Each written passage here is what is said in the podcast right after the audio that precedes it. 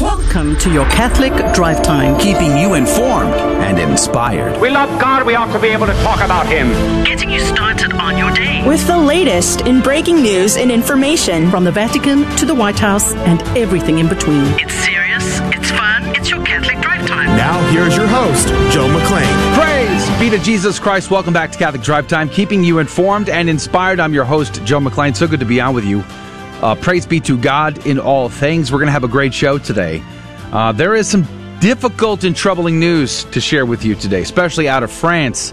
French Catholic Church inquiry finds 216,000 pedophilia cases since 1950. We're going to report on that here in a moment in the news segment.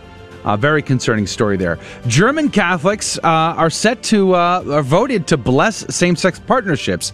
Troubling story out of out of Germany. China accelerates the Sinization of the Catholic Church. In other words, to try to make the Catholic Church more like the Communist Party. We'll, hopefully, we'll cover that in the What's Concerning Us. And in our guest segment, we're going to have Gerard Migeon on, President and CEO of the Natural Womanhood, to talk about how contraception harms women and that's going to be our show in the first hour. So it's jam packed, so much to cover. Hopefully, you can join us for all or part of that.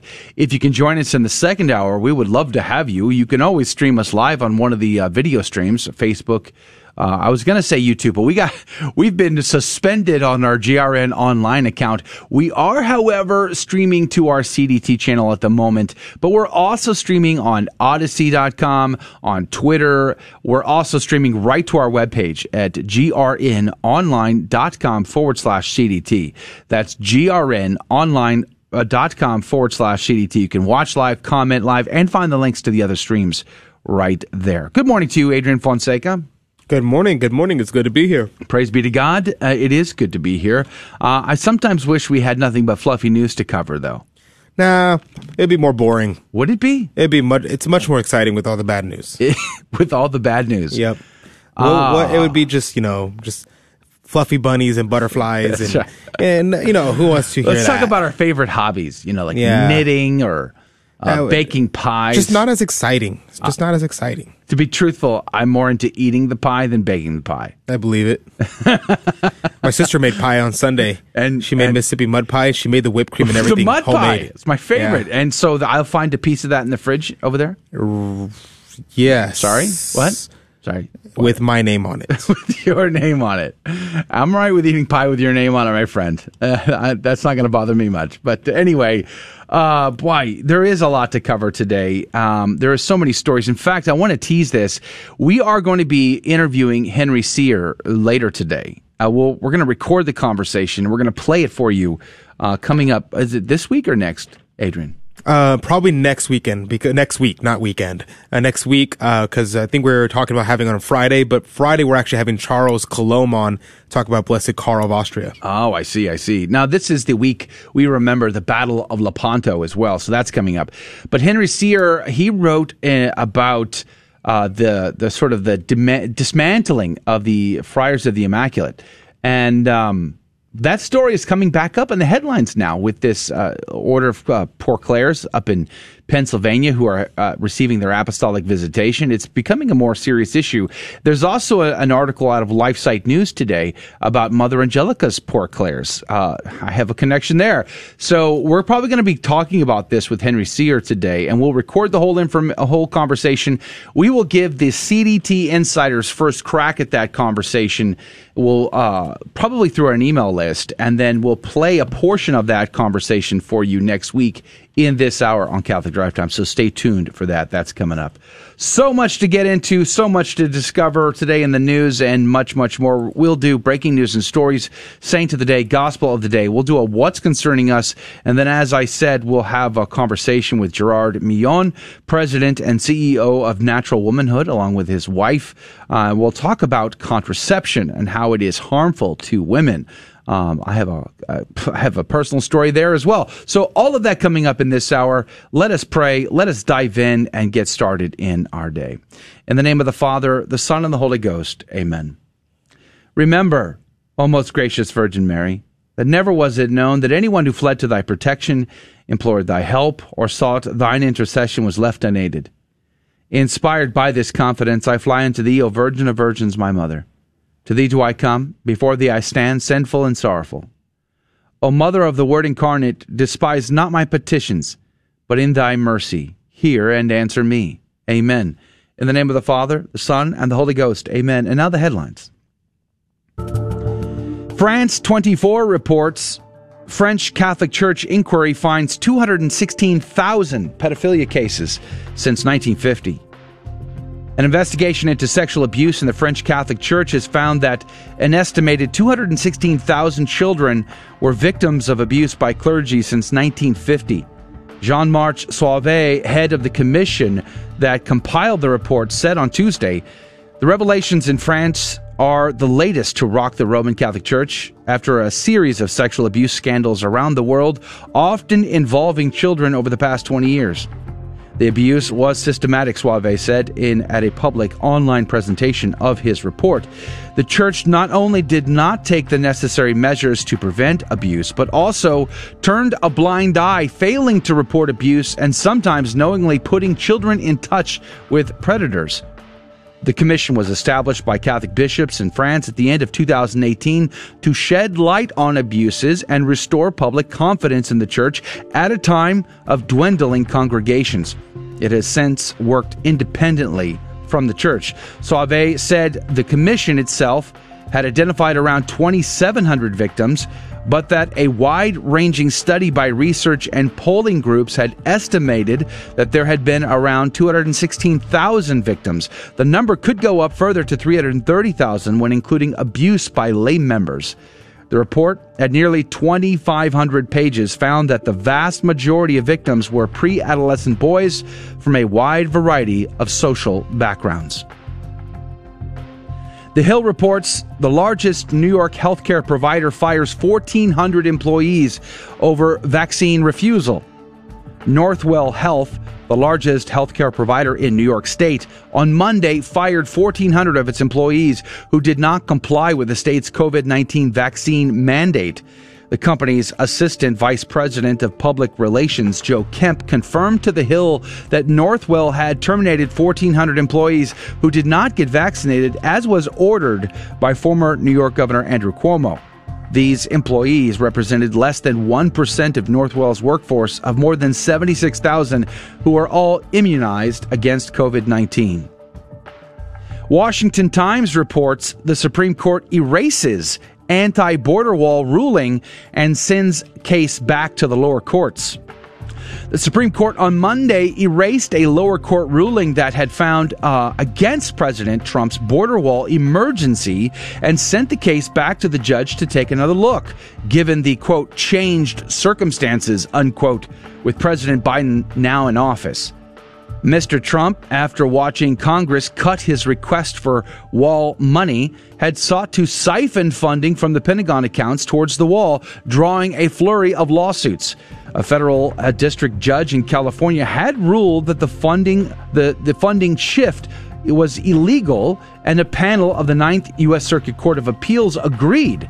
But the Supreme Court had allowed the construction to continue while the case made its way through the courts. Mr. Biden, on taking office, canceled the emergency declaration used to siphon the money and returned unspent funds. The High Court's move Monday meant that justices agreed to take the appeal, then vacated the district judge's initial ruling, erasing it as precedent, and asked the lower courts for a new look at where things stand now. Reuters reports Facebook, Instagram appear to partially reconnect after nearly six hours of being offline. Facebook and Instagram appeared to be partially reconnected to the global internet on Monday afternoon, nearly six hours into an outage that paralyzed the social media platform. Facebook and its WhatsApp and Instagram apps went dark at around noon Eastern Time in what website monitoring group Down Detector said was the largest such failure it has ever seen, with 10.6 million problems reported globally. Around 5:45 p.m. Eastern, some Facebook users began to regain partial access to the social media app. WhatsApp continued to have connection problems though for at least some. The outage was the second blow to the social media giant in as many days after a whistleblower on Sunday accused the company of repeatedly prioritizing profit over clamping down on hate speech and misinformation. And those are your headline news for today. The saint of the day is Saint Anna Schaefer. She was born in 18th of February 1882 in Mindelstetten, Bavaria, Germany.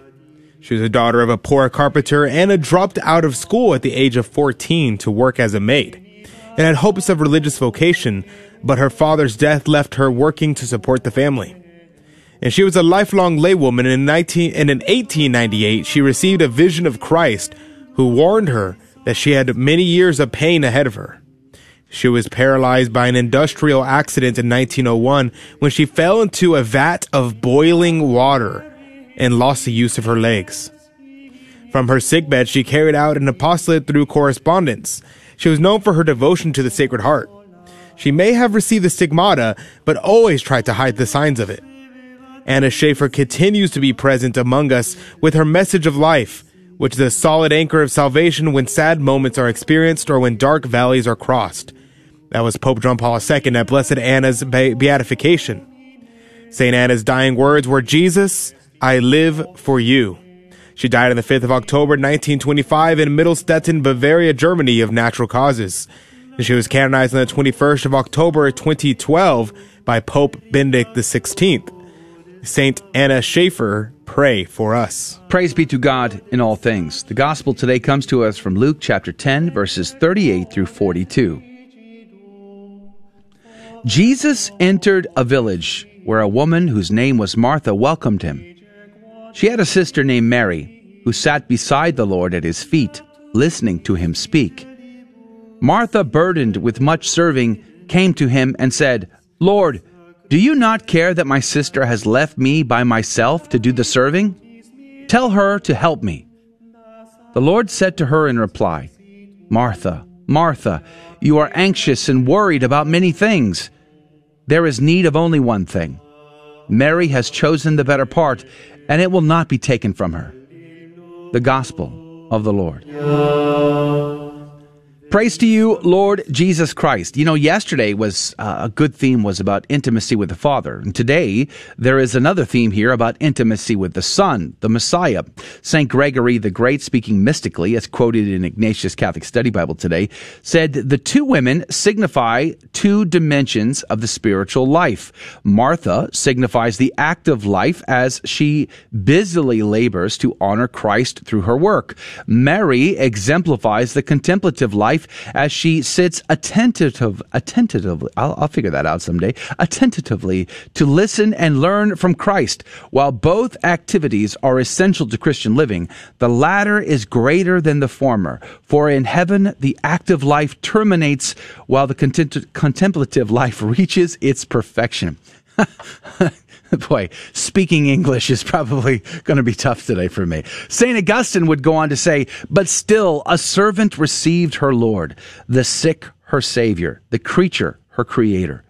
But if any should say, Oh, blessed are they who have been thought worthy to receive Christ into their houses, grieve not thou.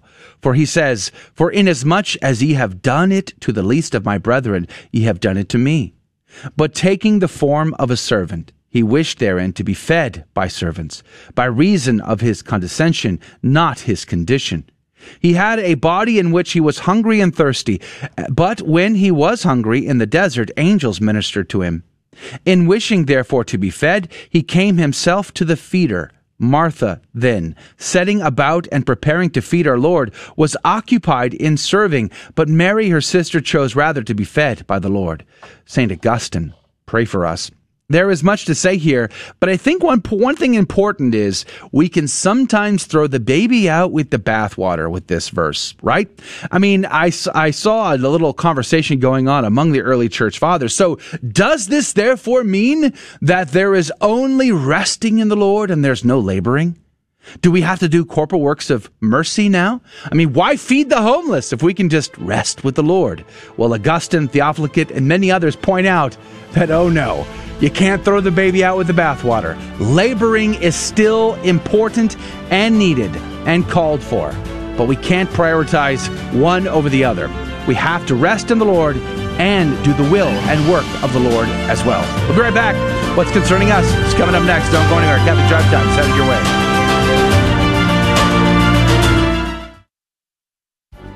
Howdy, this is Adrian Fonseca, producer of the Catholic Drive Time Show.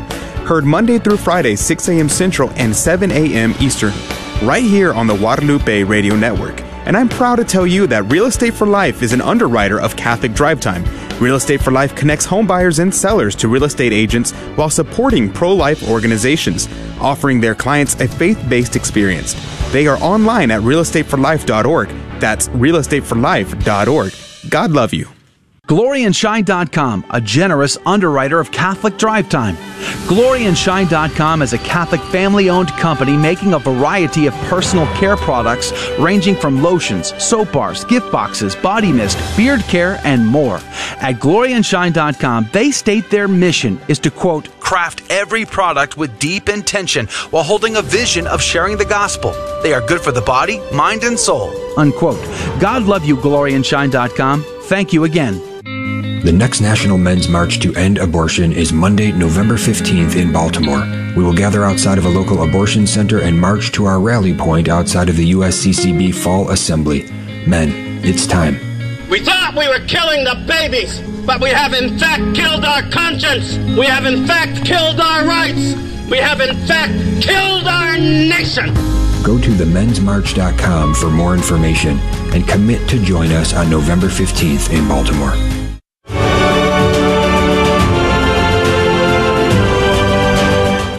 Praise be to Jesus Christ. Welcome back to Catholic Drive Time, keeping you informed and inspired. Praise be to God. Coming up at 35 past the hour, contraception harms women. Gerard Migeon, president and CEO of Natural Womanhood, serving along with his wife, uh, are going to be on our program to talk about that. What are the risks? I know myself in our own personal experience in uh, 21 years of marriage, we in the early days, uh, we also had uh, I, I, felt the harms of contraception in our marriage. We'll conversate about that coming up at 35 past the hour. Real quick, before we dive into some of these what's concerning us uh, stories, I wanted to let you know that we are now posting to MeWe. Uh, we created an account many months ago. We've done nothing with it, but yesterday I started posting some content over there. You can find us on MeWe at MeWe.com forward slash I forward slash CDT. I'm, i bet you can get there from just going to MeWe.com and searching for Catholic Drive Time. But I'll send a link to it to the CDT Insiders uh, this Thursday afternoon. So if you're on the email list, you're going to get that link as well as probably our interview with Henry Sire. But uh, you, to get on the email, you got to go to our website, grnonline.com forward slash CD. All right, let's dive into some of these what's concerning us stories. Here's a story that I reported on yesterday out of the National Catholic Register. Faith leaders, scientists meet at the Vatican to push for greater efforts to fight climate change. Now, I don't want to read this article. I reported this yesterday in the news, and so you could go back and, and get the details from yesterday. But you know what's interesting about this story that I pointed out yesterday?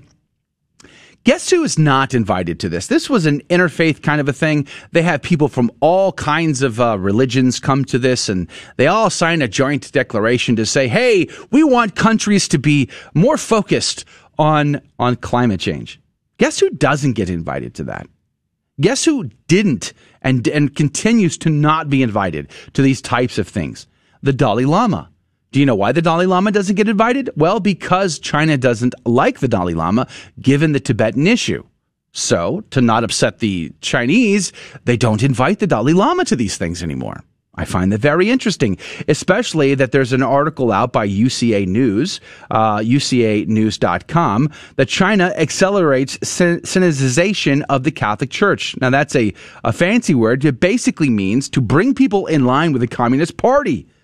Uh, the subheadline says Catholics are encouraged to adhere to the one direction, one road, one flag principles of the Chinese Communist Party. So they there's this event. They're giving these speeches. They're trying to get people to listen to uh, the uh, the chairman Xi give the uh, give the, the, sort of the hoorah patriotic you know uh, pep rally type of talk to say we all need to be a part of the one road, one direction, one flag principle of the Communist Party to include you Catholics, to include you Catholics. And given the fact that there's this deal between China and, and the Vatican, that the details of which are not public, we don't know what they are. It has been renewed, and there is a great uh, chance. There's been reports that a large sum of money was a part of that deal. Is it true? I don't know. It's alleged. It, it may be just a rumor and not true.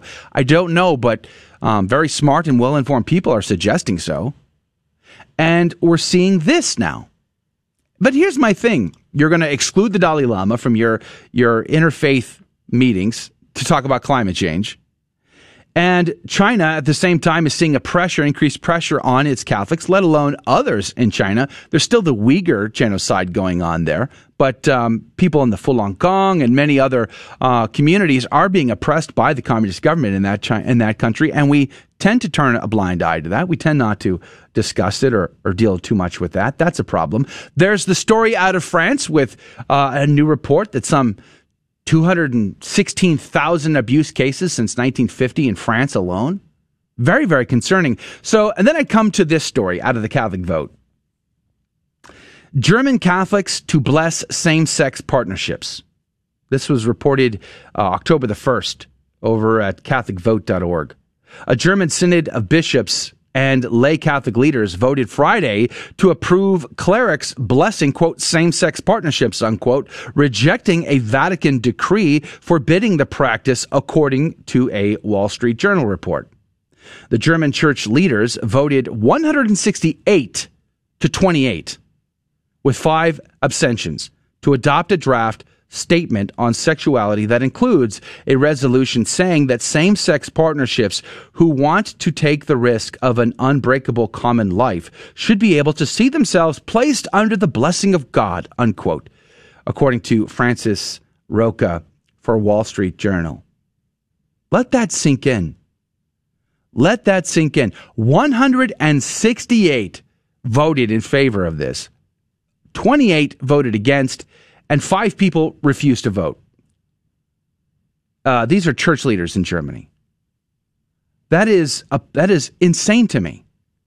Um, so I, I, you can read the whole story for yourself over at CatholicVote.org. German Catholics to bless same-sex partnerships is the article published October the first. Why do I bring all this all of this up? Well, because there is a crisis in the world, and so goes the church, so goes the world. And when you see leaders that are more focused on, on climate change, now am I saying there aren't things to do in order to be better stewards of the cli- the environment? Of course, we're called to be good stewards of the environment. As Adam was the gardener, and he his job was to manage and maintain and expand the boundaries of the garden sanctuary, to go into the wilderness, to cultivate the wild, and to bring it to bear into the garden sanctuary, to expand the boundaries of the kingdom of God itself. That is Adam's job, to be a good steward of even the animals, which is why I love Tom Bombadil and, and Tolkien's writings, because it's pretty cool. However, uh, before I digress too far, I get that. We're supposed to be good stewards. I don't have a problem with that. What I do have a problem with is obsessing with this uh, climate change agenda at the expense of the salvation of souls. We're seeing an attack on so many levels uh, abuse cases, financial abuse cases, corruption at the highest levels. We're seeing China, the church in China being sold essentially. Uh, and then these German bishops going off and creating a practical schism. We've we've had guests on, uh, Father um, uh, Gerard Murray has been on to talk about that. We've had others on to talk about that. Uh, it's a practical schism being created in Germany, and nothing is happening to stop them. Where is the evangelization of souls? Where is the, the mission, the great mission that our Lord and Savior Jesus Christ gave to his apostles? Uh, we read about it in Matthew 28. We read about it through the book, the book uh, of Acts to go to the four corners of the earth to make disciples of all nations. What happened? What happened to that? We are so focused on the world, the flesh, and the devil, getting along and going along with uh, with the world, that we have forgotten our calling to help bring souls into the kingdom of God. I mean, I was just reading on Sunday. Uh, I go to the TLM, and in the 1962 missal, the reading for the gospel was the great banquet. And go out and tell the guests to come in, and they refused. Those guests refused, and the Lord said, Let's murder those murderers. Let's put them to death. And now go out to the hedgeways and the byways and compel everyone to come in. And they did. And he walks through the crowd and he finds one person without that wedding garment on. How did you get in here? You have no wedding garment. And that person is cast into the outer darkness where there's weeping and gnashing of teeth. This is a warning of the judgment to come that the the fancy, the rich, the powerful, the connected, the established, they're the ones rejecting the invitations. And then it's everybody else who gets the the dragnet. They get brought in, but they get sorted too. We should be we should feel like this is a warning to each and every one of us. And so goes the church, so goes the world. The world declines because the church members, not the not Holy Mother Church herself, but the church members are choosing the world, the flesh, and the devil over the good, the true, and the beautiful, and living in a state of grace. Adrian, did you want to chime in? Yeah, one thing that I wanted to know is like I was talking to a friend of mine this weekend uh, at a, at the wedding I was at, and we were talking about Traditionis Custodes, and he was like, you know, I do see a reason why it might be necessary. You know, there are some crazy people in the trad communities. And I was like, well, let me grant you that for a second. I'll just tell you, yes, there are some crazy people. There are crazy people everywhere, but there's less than, less than 2% of the entire Catholic population attends Latin Mass. Less than 2%. Yet we see these things happening in Germany and across the world, and where there are grave, grave issues that are dam- damaging the salvation of souls, and nobody says anything and people are like, "Oh, well, you know, that's that's a different issue." But why is this not the forefront of our minds? Why is this not something that we are not fighting for day and night? Because these are people who are leading themselves into grave, grave sin that is going to endanger their souls. As Joe was talking about, hell is real and, and there are a lot of people heading in that direction right now and we need to be concerned about it. And I don't understand why the, uh, the people who love the Latin mass, they're the people who are being attacked when there are these crazy things happening all over the world with the Germans, Catholics blessing same-sex partners like that. It's, it's absurd to me. That's, that's just, yeah, that's, that's the point I wanted to get across. We live in upside down world.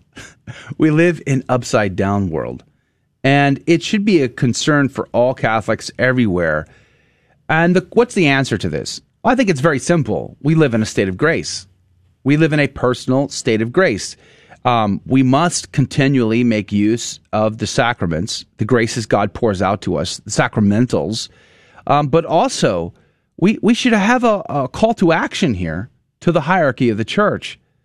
I mean, it, the church is not a democracy. The church doesn't get to just vote one way or the other on a key fundamental issue like what is human sexuality? What is its gift? What is its meaning? What is its purpose? What is what is the intention of our Lord on this issue? What about marriage? Uh, what is the meaning and purpose of marriage itself? How does it serve society, uh, uh, the world, and the kingdom of God? And if the world stands in contrast to the intention of the Lord and Savior on these issues, then it is the church who is given the task to defend that against the world because they are not placed in charge of the church in the sense that they get to pick and choose what is true, what isn't true, and it changes with the decade that they happen to be in. No, they are ministers serving in the court of the King of Kings and the Lord of Lords. And their job is to do his bidding. Their job is not to reinvent the wheel, but to simply go out into the four corners of the earth and make disciples, to meet people where they are at, to smell like the sheep, but then to take the sheep to a bath that bath is to prepare them for the great banquet. If they don't do that part, they have failed in everything else. Yes, we sinners, we humans, we are, we are in the muck and the mire, but it is God's intention to clean us up. It is God's intention to transform us, to, to, uh, it, to meet us where we're at, but to take us where we got to go. And I feel like it is incredibly, incredibly um, irresponsible to see us focus so myopically on these other issues and not focus on the evangelization of souls, first and foremost. So let us pray for Holy Mother Church. Let us offer sacrifices for her and prayers, especially the daily rosary. Uh, but fasting would be amazing too. Because God loves even those sinners that are in charge of the things that go down in our, in our church these days. Let us pray for their conversion and reversion and shoring up of their faith today. Amen. Praise be to God. All right, we're going to go to break. We're going to come back. We're going to have more breaking news and stories. And then Gerard Migeon from the uh, President CEO of The Natural Woman, who's going to be on to talk about contraception. All that's coming up next on Catholic Drive Time. Tell a friend. We'll be right back. Some Protestants use 1 Timothy 4 1 through 3 against the Catholic practice of consecrated celibacy and Lenten observances, because Paul calls the forbidding of marriage and the consumption of meat doctrines of demons. Do Catholics need to be exorcised? Mm, no. And here are some reasons why. First, Paul can't be condemning consecrated celibacy because in the next chapter he gives Timothy instructions on proper implementation of consecrated celibacy with regard to enrolled widows. Also, Paul can't be condemning all forms of abstinence from meats, since he was part of the decision at the Council of Jerusalem in Acts 15 that decreed Gentile Christians abstain from meats offered to idols. What Paul was condemning is the Gnostic belief that nobody should marry, and that one should always abstain from meats, because matter is evil. So, fear not, Catholics, you have no need for an exorcism. I'm Karlo Broussard with the ready reason for Catholic Answers, Catholic.com. Howdy, this is Adrian Fonseca, producer of the Catholic Drive Time Show. Heard Monday through Friday, 6 a.m. Central and 7 a.m. Eastern, right here on the Guadalupe Radio Network. And I'm proud to tell you that Real Estate for Life is an underwriter of Catholic Drive Time. Real Estate for Life connects home buyers and sellers to real estate agents while supporting pro life organizations, offering their clients a faith based experience. They are online at realestateforlife.org. That's realestateforlife.org. God love you. Welcome back to Catholic Drive Time, keeping you informed and inspired. I'm your host, Joe McClane, and here are your headline news. Forbes reports Zuckerberg loses $5.9 billion in a day as Facebook faces rare outage and whistleblower testimony. Investor confidence in Facebook weakened a bit on Monday amid continued political pressure and rare lengthy outage of the company's apps, sending shares down 4.8% and zapping away billions from CEO Mark Zuckerberg's fortune. Zuckerberg's fortune declined by 5.9 billion to a mere 117 billion in total, but don't don't feel too too bad. He's he's still only the sixth richest person on the planet. Top Lieutenant Sheryl Sandberg saw her wealth fall to 1.9 billion. Uh, Facebook, uh, Facebook stock came under pressure from two fronts an unusually long outage of its namesake platform, Instagram and WhatsApp, a mistake likely costing the company tens of millions of dollars in revenue. Monday's outage affected internal systems at Facebook, it made it impossible for employees to access emails, the internal messaging system known as Workplace, even reportedly some doors at the company headquarters. The other matter weighing on Facebook is Tuesday's congressional hearing, where a former product manager, Frances Haugen, will testify about her decision to become a whistleblower and leak internal data to the Wall Street Journal. In a 60 Minutes interview last night, she criticized Facebook for putting profits over people and failing to maintain safeguards against misinformation after the 2020 presidential election.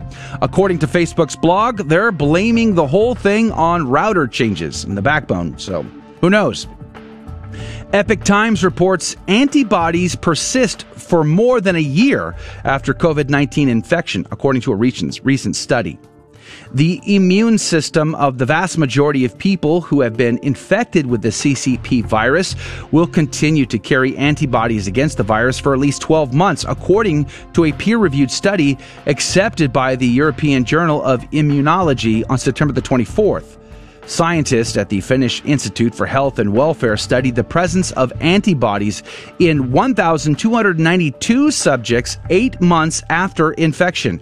They found that 96% of the subjects still carried neutralizing antibodies, and 66% still carried a type of antibody called the nucleoprotein IgG. The scientists then investigated antibody levels one year after infection by randomly selecting 367 subjects from the original cohort who had not yet been vaccinated. 89% of the subjects still carried neutralizing antibodies, and 36% still carried the IgG antibody. The Blaze reports uh, a new report documents evidence that coronavirus was spreading in Wuhan as early as May 2019, and China knew about it. According to this new report, titled Procuring for a Pandemic, an assessment of Hubei province PCR procurement contracts. It shows that the government in China was buying up testing related to the coronavirus much earlier than the officially recognized beginning of the pandemic. The PCR related procurement contracts are called the gold standard of the coronavirus testing, suggesting that China knew there was an outbreak of the coronavirus as early as May 2019. Epoch Times reports Biden reverses Trump ban on federal funds for clinics referring women for abortion. The Biden administration on Monday rolled back a Trump era rule that bans clinics from receiving, uh, receiving federal family planning funding from referring women for abortions. Beginning November the 8th, clinics receiving federal funds will be allowed to refer pregnant women for abortions. It revokes former President Donald Trump's February 2019 regulation that required organizations that perform abortions and make referrals to do so in clinics that don't receive Title X federal funds. The Title X is a half century old federal family planning program that offers around 286 million in grants each year for clinics serving primarily low income individuals. And those are your headline news. Praise be to God in all things. Uh, joining us right now via Zoom chat is our guest today, uh, Gerard Migeon, President and CEO of Natural Womanhood. Good morning to you, Mr. Migeon. Morning, Joe. Praise be to God. We, we want to talk about contraception uh, today. I think it's a very important topic. I myself and my wife, back uh, when we were first married, we uh, we were contracepting, and we when we stopped, we realized that it was one in contradiction to church teaching. Uh, but number two, that there were harmful side effects. Uh, we stopped, and I think we saw those side effects, especially by way of trying to uh, have we were trying to get pregnant and we were suffering through some miscarriages. So uh, to have the conversation today, uh, we've like I said invited Mr. Migeon on. Uh, can you tell us? Let's start with. Do you know why the Catholic Church would teach that contraception is immoral? Well, that's a great question, and, and a lot of people do not understand that as a thing that just uh, the Catholic Church is just trying to, um, you know, get involved in things that they have nothing to do with. The Catholic Church really uh, is wants to teach people to love, right? So that's the main idea here is how to love, how can a man and a, man, a woman love each other better? And that really is at the root of the Catholic teaching uh, on contraception. and I'm not an, I'm not a theologian, so I, I want to, you know, I'm going to refer people to, to other um, uh, sources for that. But, but the, the big thing is the fundamental idea of, a, of marriage in the Catholic Church concept is total gift of self, right? And so if you're using contraception, the, as a woman, you're not, you're saying, yes, I'm giving myself, except my fertility, because my fertility, I'm actually hijacking my fertility through contraception. And so there's, it's not a total gift of self. And same for the man is, you know, I, I, was talking to a friend yesterday. It's like, you cannot give what you don't have, right? And one of the things we can have is, is self-control, control of our, our, our sexual drives, control of ourselves. and if we don't have that, we cannot give it.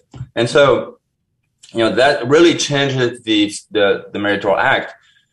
It's a, it's a difficult teaching. A lot of people struggle, even in our Catholic Church, because this is this really uh, requires people to learn virtue, but it's a gift. And uh, and so, in, in short, really, I encourage you to to really read more from Fulton Sheen. I mean, if you have questions about the Catholic Church, Fulton Sheen has this uh, "Three to Get Married" book. It's fantastic. Or more more recently, watch uh, Matt Fradd interviewing Jason Evert on that. Great interview. It's an hour and a half, but it's a fantastic way to to learn more about the, the, the why the Church uh, wants us to avoid contraception because also we have some great methods too. It's called natural family planning. We can talk more about that. One of my favorite resources, and the one I think that really opened our eyes as a young married couple on this topic, was Janet Smith's "Contraception Why Not," mm-hmm, which mm-hmm. back in I hate to say because I always sound old, but back in my day, that was being passed around on CD, and we, right. my wife and I, in fact, we bought boxes full of these CDs, and we would hand them out at pre-Cana conferences to young couples so that they would be informed. Uh, I bet you can find it on YouTube today. You probably just just search for Janet Smith contraception. Why not? I'm sure it's right there. Uh, Gerard Migeon is our guest. Natural Womanhood. What is Natural Womanhood, by the way? So Natural Womanhood is a nonprofit my wife and I started almost 10 years ago because we, we realized that, you know, the, the gift of natural family planning, just like you, we came to it late in our marriage. And we really wish that we had known about it, that because we could see how transformative it was for couples who are using natural family planning. And when I was looking at what is done in this area, I thought there were some really good organizations that teach natural family planning, Billings, Creighton, uh, couple to couple league and, and other organizations.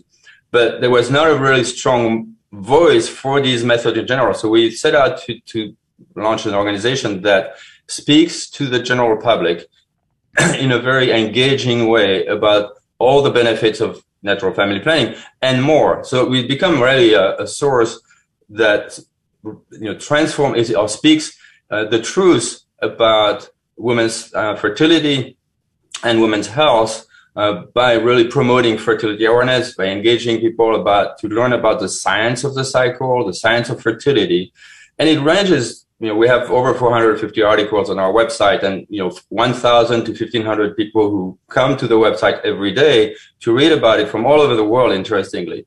Because we talk about, you know, the side effects of contraception. We talk about the, the, the science of the cycle, what it is, you know, the, the portion of ovulation. We talk about the uh, you know, avoiding and, and achieving pregnancy. We talk about restorative uh, uh, methods, medical methods to restore fertility instead of uh, you know, hiding or instead of trying to fix it with contraception that doesn't work. And so, so there's tons of article. This issue touches a woman's fertile life from, from the very beginning to when she has children to premenopausal time. So it's very important. And I think too often doctors are so quick to try to get young girls on the pill as fast as they can.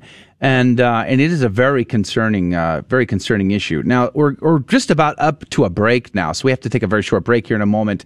Uh, but I wanted to jump into some of the more um, detailed uh, what are the some of the consequences, side effects of the various types of contraception? What are those uh, ver- methods of contraception, and uh, and how do they impact the women's health? I'd like to talk about that on the other side of this break. But we're having a conversation about contraception with Gerard Migeon, president and CEO of Natural Womanhood. Gerard, what, real quick, what's your website? naturalwomanhood.org. Naturalwomanhood.org. So that's the website. Check it out. Share it with a friend, by the way. But we're going to be right back after this very quick break. More on contraceptions coming up next with Catholic Drive Time. Naturalwomanhood.org. We'll be right back.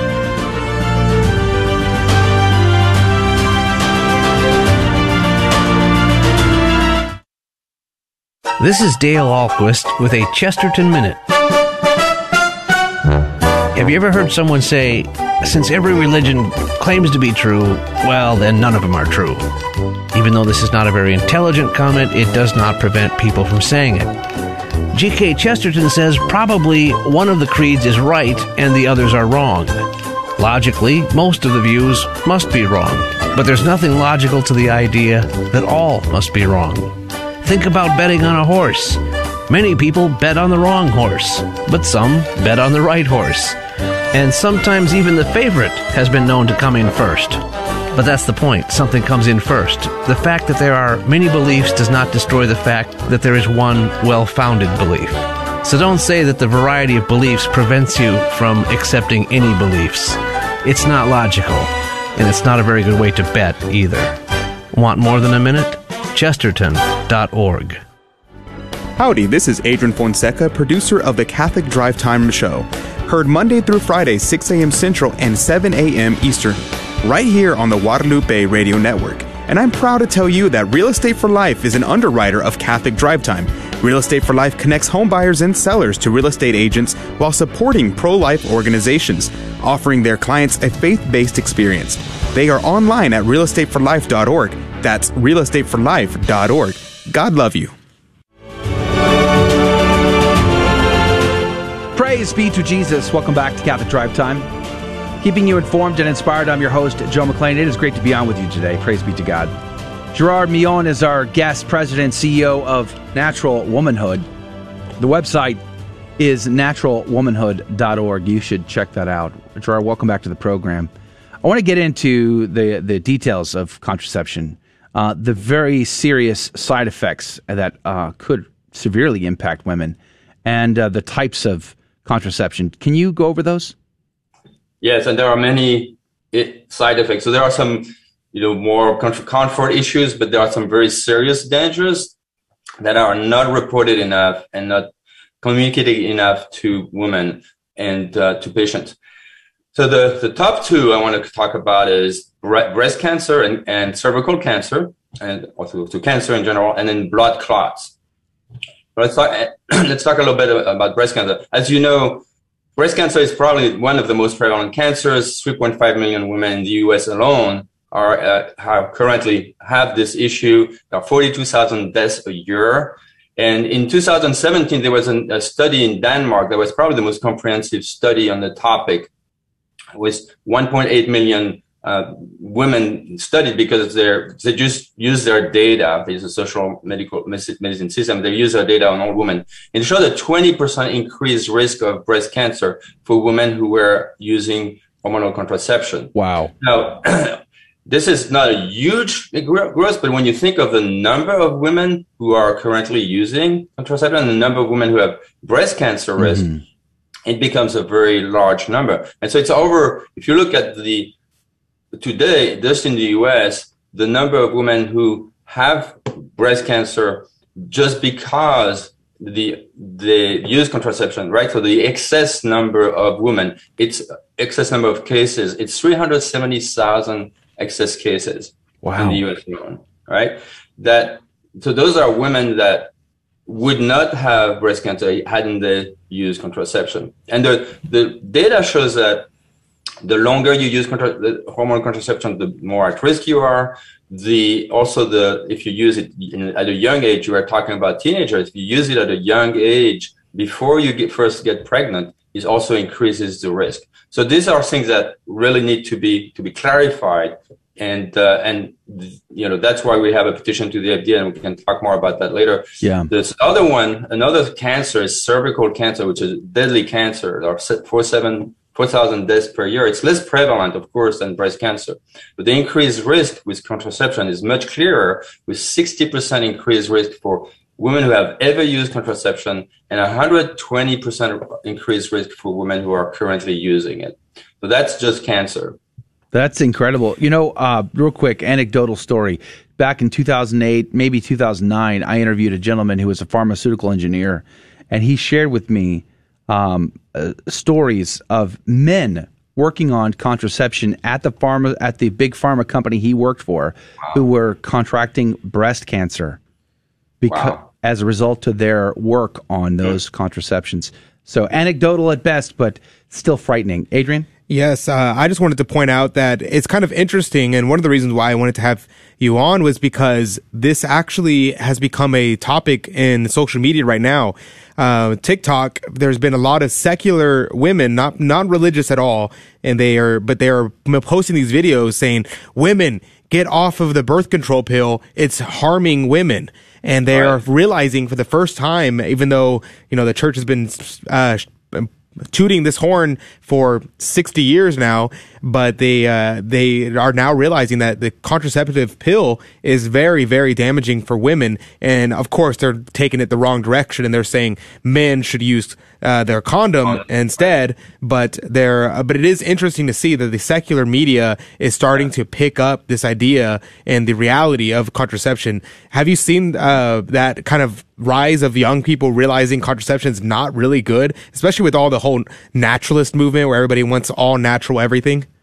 Yeah, absolutely. I mean, we see that in, in the past, like eight years since we started, we've seen a, a lot. I mean, there, a, there was a book that's uh, uh, by Holly Grigg-Spall that's uh, sweetening, called Sweetening the Pill. That was kind of the start of this movement.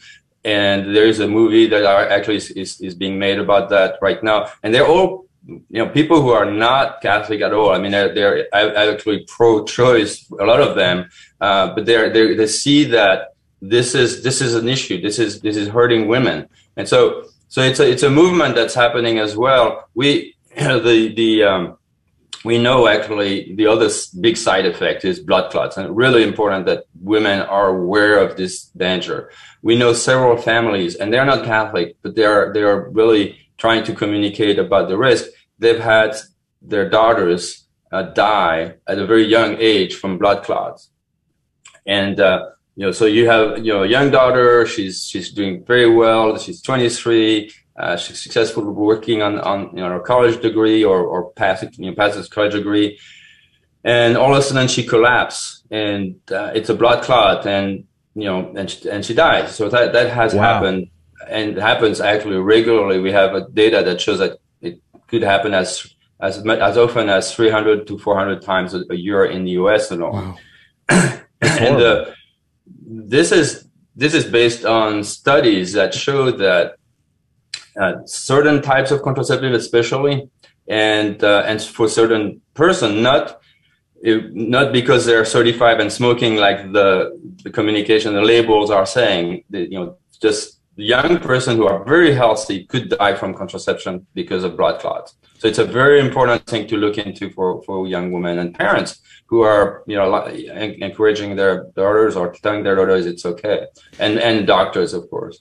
I have to go back and find this uh, this article I was reading, and they were saying how EMTs are should know should ask ladies uh, if they're on the birth control pill because yes. something they can give them that might help them will actually damage them because of uh, the risk of blood clots with uh, the women. Do you know anything about that? Yeah, I mean, I, I don't know this specific article, but I, you know, it's it's clear that young women who are on birth control have a, are at a higher risk of blood clots. And so what a blood clot does is that it could cause a, you know, a, a pulmonary embolism or a stroke, right? And, uh, and so this is, this is deadly. And even if you don't die from it, having a, a pulmonary embolism will, or a blood clot will actually have long, long-term side effects. So, so again, again, this is a huge warning for women that needs to be better communicated by drug companies, better communicated by doctors. And typically there are even, there are some, some people who have the, what they call the factor five Leiden. So it's a, it's a uh, genetic uh, condition that uh, you know, is runs in their family. These people are at six times more risk of, uh, of having a blood clot than if they were not taking the contra- contraception. So again, big warning there. And w- one thing we have about four minutes left in our conversation is um, whenever I was I was ta- I talked to a lot of my friends that are women, and they will say things like, "Oh, well, you know." I'm on the pill, but I'm not on the pill for contraceptive reasons. I'm on it because I have an irregular cycle or I need it for health reasons. Uh, and I'm like, is there not a better way to do that? Because this is a very dangerous yes. way to hmm. treat your symptoms. It's kind of like when you have a dog and you just try to treat the symptoms of the dog and not actually cure the dog because it's too expensive. Uh, could you speak about that? Right. No. T- so that is a, a, big reason why young women are put on the pill. You know, they have these difficulties with a cycle and so on. And and the reality is these issues, irregular cycles, painful cycles, etc., are actually caused by some other dysfunction, right? And the pill doesn't fix the dysfunction. The pill hides the symptom and sometimes effectively, sometimes not so effectively, and it causes other problems. Now there is, there are ways and it's called restorative reproductive health.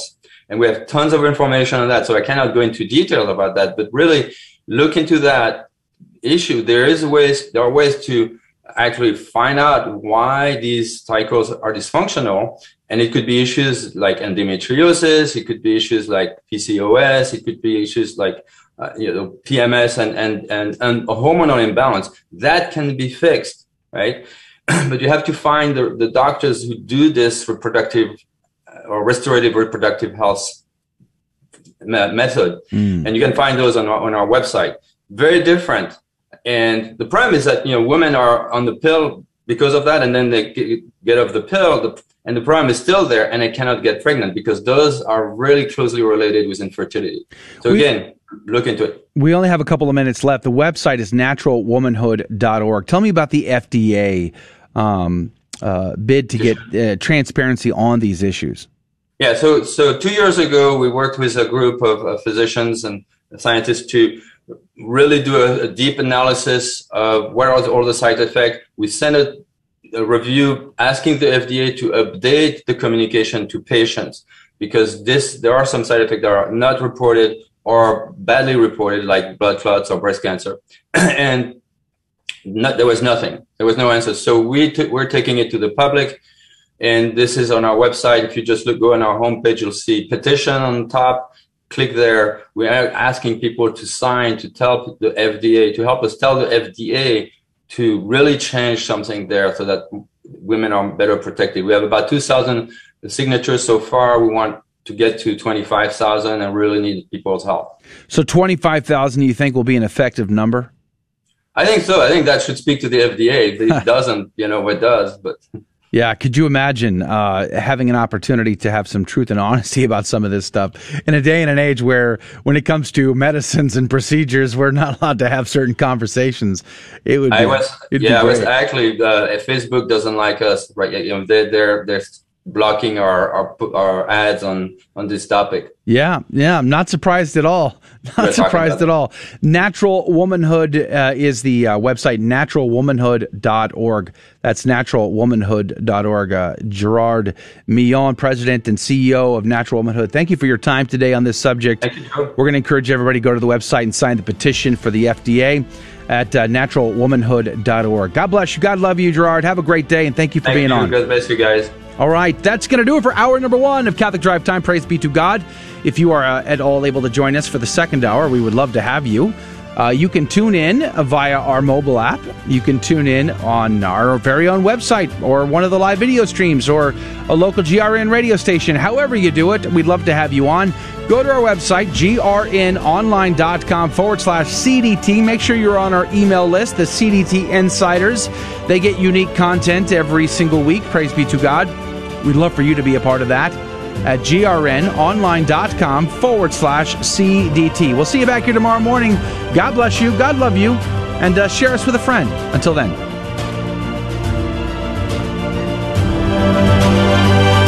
Thank you for joining us on Your Catholic Drive Time, where it is our pleasure to keep you informed and inspired. Join us Monday through Friday at the same time, right here on your favorite Catholic radio station.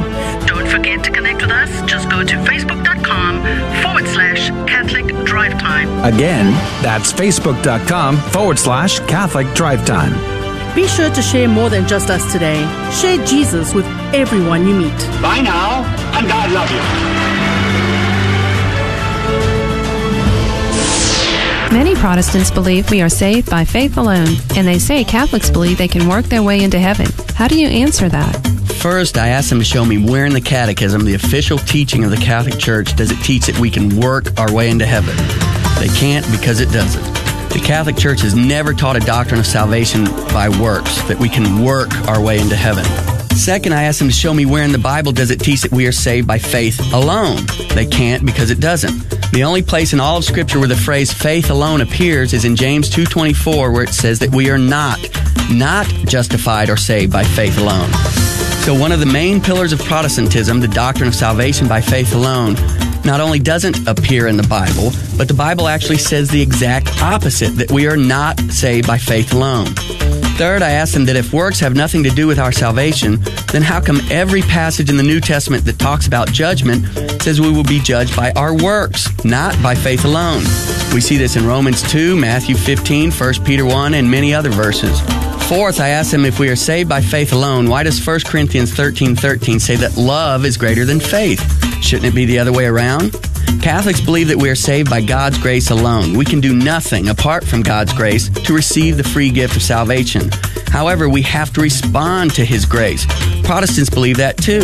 However, many Protestants believe that the only response necessary is an act of faith, whereas Catholics believe a response of faith and works is necessary, whereas the Bible puts it in Galatians 5 6 For in Christ Jesus neither circumcision nor uncircumcision is of any avail, but faith working through love. Faith working through love, just as the church teaches.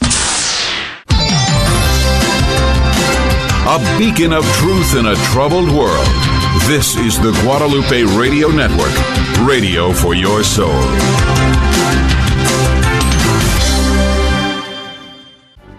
Howdy, this is Adrian Fonseca, producer of the Catholic Drive Time Show. Heard Monday through Friday, 6 a.m. Central and 7 a.m. Eastern, right here on the Guadalupe Radio Network. And I'm proud to tell you that Real Estate for Life is an underwriter of Catholic Drive Time. Real Estate for Life connects home buyers and sellers to real estate agents while supporting pro life organizations, offering their clients a faith based experience. They are online at realestateforlife.org. That's realestateforlife.org. God love you. Welcome to your Catholic Drive Time, keeping you informed and inspired. We love God, we ought to be able to talk about Him.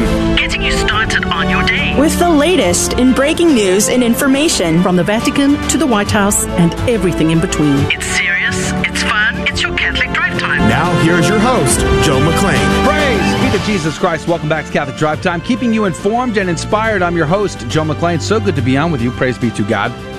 Uh, it's good to hang out and and chat. We had some great interviews, or we had a great interview and some great stories that we covered last hour. Some br- breaking news stories, some difficult stories, stories on the church, and to include the big, huge story coming out of France. You know, the report on sexual abuse dropped. I think it was late yesterday. Over 200,000 cases since 1950. So there's a lot of fluff in that number, by the way, uh, but the report details that and I covered that in the last hour. But in this hour, we try to keep things all up in the uh, the up and up and, and fun and more positive. So I'll have a uh, a fun story for you coming up in a moment. But if you'd like the news stories, the breaking news stuff, and the more detailed stuff, and you weren't able to join us in the last hour, you know you could always go back and listen to the podcast. It is available on our website, uh, maybe an hour after the show goes off the air. So you'll be able to go to grnonline.com forward slash CDT and you'll be able to get the podcast of the episode. Or what you could do is download the mobile app for the Guadalupe Radio Network on iOS or Android, and you could listen to the podcast of Catholic Drive Time right there as well. It's kind of cool way to do it. Or you could go to the iTunes store, the Google Play Store, or Spotify or wherever else you get your podcast. Just search for the Catholic Drive Time. Make sure you subscribe. Make sure you leave a review of that podcast on that platform because that will help us to reach a whole new audience. The more five star reviews we have, the more that platform will share our content with the world. So you could be a big ambassador of Catholic Drive Time by sharing us widely. Good morning to you, Adrian Fonseca. Good morning. Good morning. Using my full name. Whoa, interesting. I talked to your mom, and interesting. Uh, you're in trouble. Oh well, you're in trouble. What's Usually, your middle name? Uh, that's a secret. Now I'm going to talk to your that's mom a, again. I'm that gonna... is a that is a secret. Uh, you know, kind of like Uh-huh. the uh, your hidden Uh-huh. name Oh, in the in the oh. Bible. You know, you don't you don't reveal your hidden name. Sure, because then you have power over that person. Sure. So my middle name is hidden. that person. Kind of like whenever exorcists try to exorcise demons and they try to, uh, uh, they need to know the name of the demon. uh Uh-huh. I am like that demon. Speaking of which, Mhm. I need your middle name. Yep. I'm going to talk to your parents. Uh, that way, I'll use your full name every time you'll know you're in real trouble. That, Right. That'd, that'd be fun. That'd be a lot of fun. Yeah. For who? Uh, for me, anyway. Speaking of which, uh, Janice is here. Good morning to you, Janice. Good morning, Joe. Praise be to God. Good to see you. Good to see you too. Anything new on your day today? Um, I just I just opened my eyes, so I haven't really experienced much of the day yet. Really? it's already like practically lunchtime. I don't know. I mean, like seven o'clock. It's like halfway through the day already. Uh, we do have a fun story coming up. God is so very good uh, for all the old people in the room, myself included. I think you'll find this fun. Uh, all the new people, you're probably be like, what? I, I don't like. Yeah, people under, let's say, people under thirty-seven. I'm going to say probably are going to not be as related to this story. So that's coming up in a moment. And then, of course, at 15 past, we will play our game Fear and Trembling. We'll have an opportunity to give out uh, three more chances to win the prize pack this week. I think it's a $60 value, right, Janice? Yeah, it's about sixty dollar value, custom made too. So it's uh, not repeatable. It's not something that That's kinda cool. Yeah, he specific. He actually This is a- specifically made it for the a sponsor. leather product? It's a leather valet, uh, va- va- valet um, tray. Valet, yeah. yeah, and it's uh, embroidered with a Sacred Heart um, leather icon or uh, embroider. Yeah, so it's it's very beautiful. Actually, I have images on my phone here of it, and I'm looking at it, and it's Super uh, cool. very nice. Praise be to God. All right. Well, that's coming up at 15 past. If you would like a chance to win, what you need to do is be our first caller at the appropriate time. So there's two ways to do that. Number one, you could simply wait for me to give you the phone number and you could call in at that time and hopefully you'll be the first. Or if you want to stack the deck in your favor, you go to the website, get the phone number from there, and you call in early and sit on hold. Provided, of course, Adrian, our phones are working. That's a great question. a Thomist, you can tell, right? Uh, so we'll tell you about a phonist. The, the phonist. Uh, we'll tell you about that coming up at 15 past the hour. And of course, after at 30 past, we go off the radio. We say goodbye, and then on the radio, you'll hear the Holy Mass, where we stay on the live video feed for what we call the after show where you, my dear audience, get to drive the conversation to wherever you want to go, uh, whatever you want to talk about. Everything is on the table. All you got to do is comment on one of the live video feeds, and we'll be doing that. So that is the deal.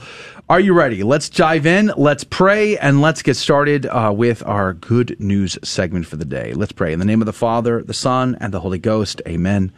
Remember, O most gracious Virgin Mary, that never was it known that anyone who fled to thy protection implored thy help or sought thine intercession was left unaided. Inspired by this confidence, I fly unto thee, O Virgin of Virgins, my mother. To thee do I come, before thee I stand, sinful and sorrowful. O Mother of the Word incarnate, despise not my petitions, but in thy mercy hear and answer me. Amen. In the name of the Father, Son, and the Holy Ghost. And now, uh, today's good news story, or let's just say it's a silly kind of fun story. How many people remember uh, William Shatner? Raise your hand. Raise your hand if you were huge Star Trek fans from the 60s. Of course, I watched them in replay. Um, my father, fun story, my father recorded every single original Star Trek episode on cassette tape. And I had to listen to those about a four billion times uh, on road trips. It was it was pretty cool actually. But William Shatner, Star Trek, according to SpaceNews.com, is about to fly into space for real the, the actor who's no spring chicken.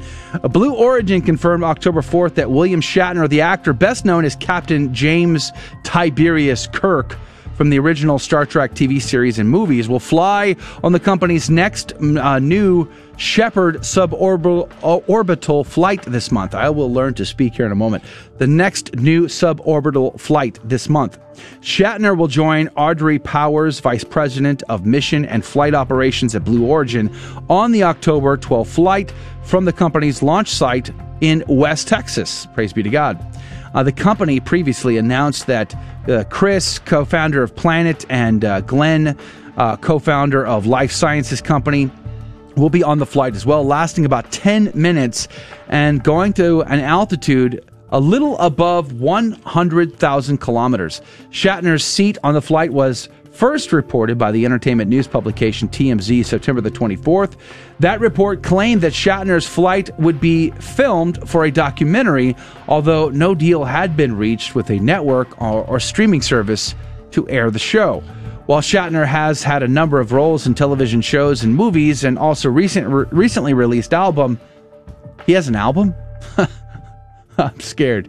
He remains best known as the commander of the starship USS Enterprise in the original Star Trek series from 1966 to 1969, a role he reprised in seven movies from 70 from 79 to 94. Quote, "I've heard about space for a long time now. I'm taking the opportunity to see it for myself. What a miracle," he said in a company statement. So that'll be fun. How many uh, how many James T. Kirk, William Shatner fans are out there, or how many fans of the the, the latest guy who uh, reprised the role. Adrian, uh, Janice, have you guys uh, seen Star Trek? Are you guys Star Trek fans? Nope. Not at all. you see what I have to deal with here on the show, and those are your that's your good news for today. I am not a fan of Star Trek, but I am a fan of the Saints. The saint of the day is Saint Anna Schaefer. She was born on the 18th of February, 1882. A lot of eights there. In Mindelstetten, Bavaria, Germany, and was a daughter of a poor carpenter. Anna dropped out of school at the age of 14 to work as a maid, and she had hopes of a religious vocation. But her father's death left her working to support the family, and she was a lifelong laywoman. In 1898, she received a vision of Christ who warned her that she had many years of pain ahead of her. She was paralyzed by an industrial accident in 1901 when she fell into a vat of boiling water. Ouch. And she lost the use of her legs. From her sickbed, she carried out an apostolate through correspondence, and she was known for her devotion to the Sacred Heart. She may have even received the stigmata, but she always tried to hide the signs of it. Pope John Paul II said at her beatification, Anna Schaefer continues to be present among us with her message of life, which is a solid anchor of salvation when sad moments are experienced or when dark valleys are crossed. St. Anne's dying words were, Jesus, I live for you. She died on the 5th of October 1925 in Mindelstetten, Bavaria, Germany, of natural causes, and she was canonized on the 21st of October 2012 by Pope Benedict XVI. Saint Anne Schaefer, pray for us. Praise be to God in all things. The gospel today comes to us from Luke chapter 10, verses 38 through 42. Jesus entered a village where a woman whose name was Martha welcomed him. She had a sister named Mary who sat beside the Lord at his feet, listening to him speak. Martha, burdened with much serving, came to him and said, Lord, do you not care that my sister has left me by myself to do the serving? Tell her to help me. The Lord said re- to her in reply, Martha, Martha, you are anxious and worried about many things. There is need of only one thing. Mary has chosen the better part, and it will not be taken away from her. The Gospel of the Lord. The Advocate points out in uh, I, I, mentioned this in the last hour about how we, we couldn't we shouldn't throw the baby out with the bathwater when it comes to this verse. Augustine and other of the early church fathers commented on that point. The Advocate says this Our Lord does not then forbid hospitality, but the troubling about many things, that is to say, hurry and anxiety. And mark the wisdom of our Lord, in that at first he said nothing to Martha. But when she sought to tear away her sister from hearing, then the Lord took occasion to reprove her. For hospitality is ever honored as long as it keeps us to necessary things. But when it begins to hinder us from attending to what is of more importance, then it is plain that the hearing of the divine word is the more honorable. Adrian, what did you find? Oh, this is so great. I'm reading uh, Cornelius Lapide's commentary, and I just wish I just wish I could just read it to you, the whole thing. But I'll read a couple points. Uh, one point that I want to bring out is a super interesting point, not really a theological point, but just something really cool in history that Cornelius Lapide points out. He said, hence Christ appeared to Martha as she lay dying and as a reward for her hospitality, invited her to his heavenly kingdom. And it is added on the authority of Saint uh, Antoinette that the Lord himself was present at her burial. Thus he honors those who honors him. And so the lesson here is that we should give great honor to our Lord and our Lord pays back that honor with infinite amount more than we could ever uh, earn. So to be faithful to our Lord is to receive much grace from Him as well. And the other point that I wanted to bring up is the point of anxiousness. And Cornelius Lapide has a lot here on anxiousness, and I highly recommend going in, go and read Cornelius Lapide's commentary, verse 41. He says, Thou art too anxious, Martha, and therefore thou art troubled. Thou desirest to prepare many things for me, whereas I need but a few. Hence, too much care and anxiety is the sign of excessive love of fear. And so they who love honor or riches or any other thing too much fear lest they may lose what they love and become perturbed and anxious. This is incredibly important for us today. How many of us are anxious all the time that keep ourselves busy? We keep our, we think we have to always be moving around. We think, oh, if we're not constantly working, we're not constantly doing things, then we are committing the sin of sloth. But no, our Lord makes it clear here that we need to rest. But where do we need to rest? We need to rest at the foot of Jesus. And uh, Augustine points out here, according to Cornelius Lapide, that our Lord says the name Martha, Martha twice in order to stir her out of her attention.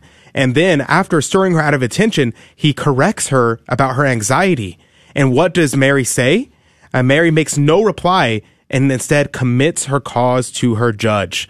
And so that's the attitude that we should have when our Lord corrects us and mm-hmm. how we should have an attitude towards leisure and work. I, I think like, that's something good to take care of. I've heard some great homilies from Father Wolf of the FSSP, and he's talked about this very issue. And he, he often points to religious and how, uh, according to their rule of life, they are to do the things they're supposed to be doing at the time that they're supposed to be doing them getting up, praying the office, you know, or eating or working or or resting and recreating. So long as they're doing the thing they're supposed to be doing at the time they're supposed to be doing it, it's fine. To include recreation and rest, or even sitting at the foot of the Lord. I think it's very important for all of us uh, to remind ourselves to do the things that we're supposed to be doing at the time that we're supposed to be doing them, and to prioritize that relationship with the Lord uh, and intimacy, but not to throw the baby out with the bathwater. Great commentary. Cornelius Lapide always comes to uh, with the deep stuff. All right, we're going to go to a break. We're going to come back, and we are going to play our game, Fear and Trembling. So it's a Catholic trivia game show, and I have three questions, but I need a caller to play our game. But you don't have to know the, the answers to our questions to win. It's that much fun. All you got to do is be our first caller at 877 757 9424. Call right now to 877 757 9424. That phone number is 877 757 9424. Call right now, 877 757 9424. We'll be right back. Fear and Trembling's coming up next. We all know children have a natural innocence and a sense of wonder. Yet our world is full of distractions that can pull families in the wrong direction. But with the help of God and a church family, your children can grow in the security of faith, hope, and love. Weekly Mass provides that critical faith foundation needed in life. So if your family hasn't been to Mass in a while, we'd like to invite you home. Discover more at CatholicsComeHome.org. Protestants like to use James 2 10 through 11 against the Catholic doctrine of mortal and venial sin. Because James says, whoever keeps the whole law but fails in one point has become guilty of all of it.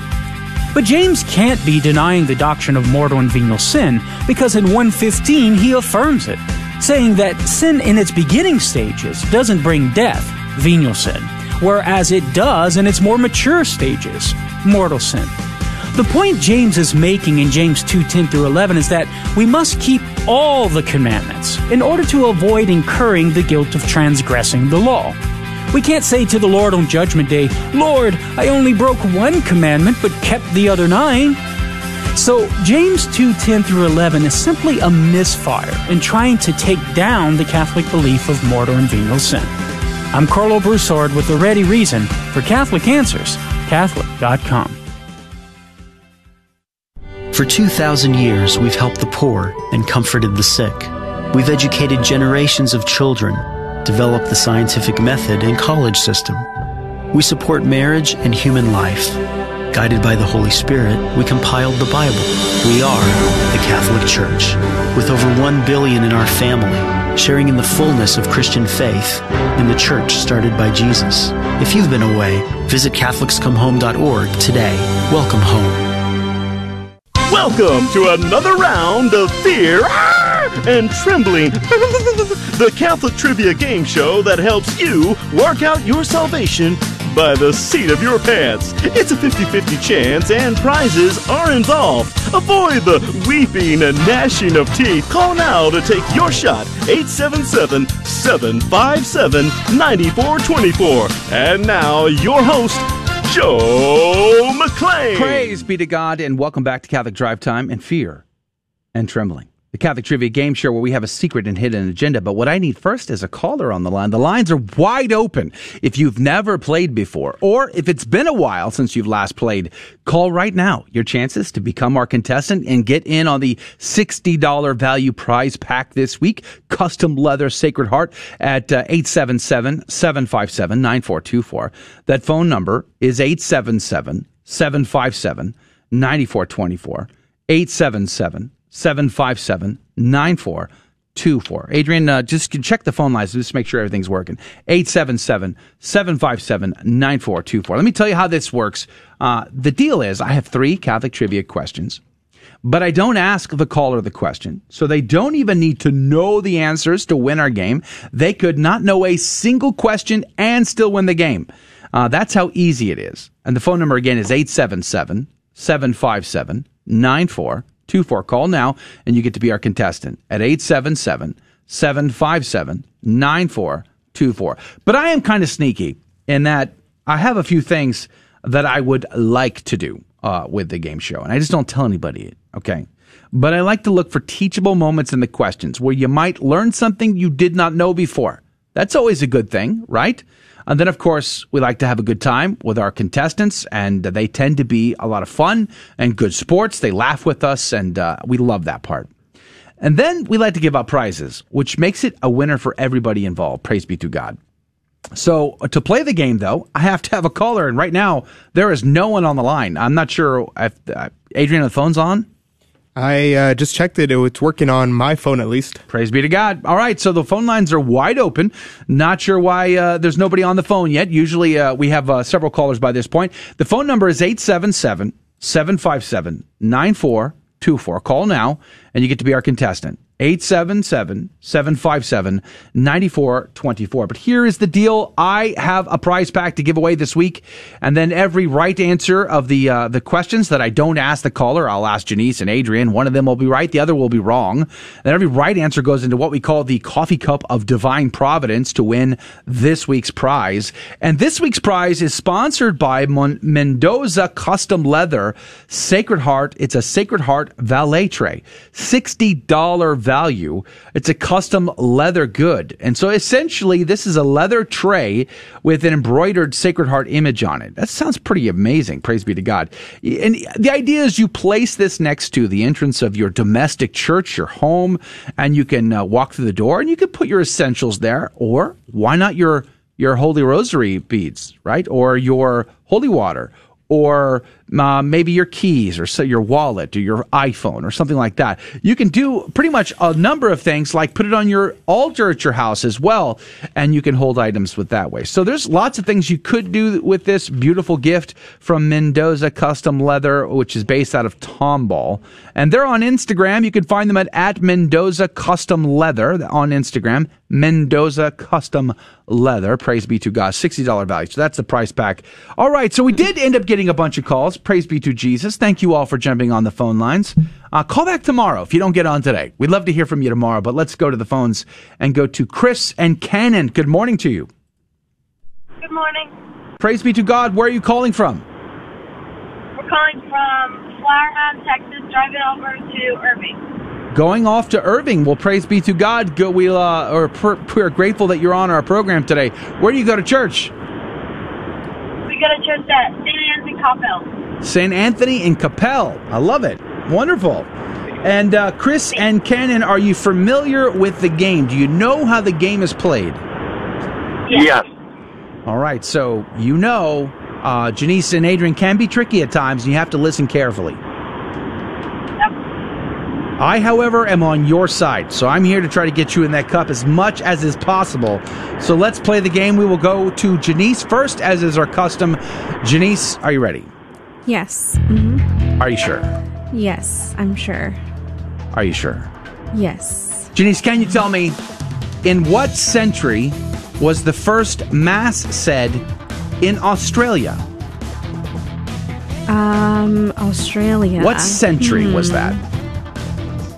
I would say that would, well, the first mass was said Mm-hmm. uh, when uh, in the first century In Australia? in Australia. So, uh, like specific to Australia, when what century was it when Mass was said for the first time there? Hmm. It's a continent on the other side of the planet. I would say the fifth century. Really? Yes. Wow, that goes way Yes. back. Okay, okay, okay. Uh, Adrian, let's uh, ask you this question: In what century was the first Holy Mass said in Australia?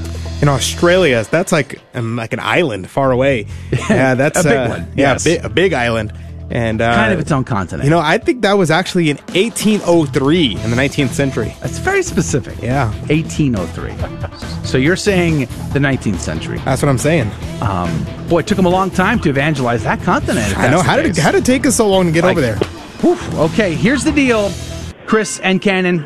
Uh, Adrian seems to think it's the 19th century, whereas Janice says it's the 5th century. 15 seconds on the clock. Who is right? Who is wrong? Chris and Cannon, what say you? Adrian. Adrian, the 19th century. Amen, brother. I brother. didn't even You have got a that. chance to ask if they're sure. No, they got it. they know it. And you hear the confidence in their voice? I, I Okay. felt that. I don't know that I like admitting publicly that Adrian's right. I'm just going to say that out loud, okay? But in fact, it's true.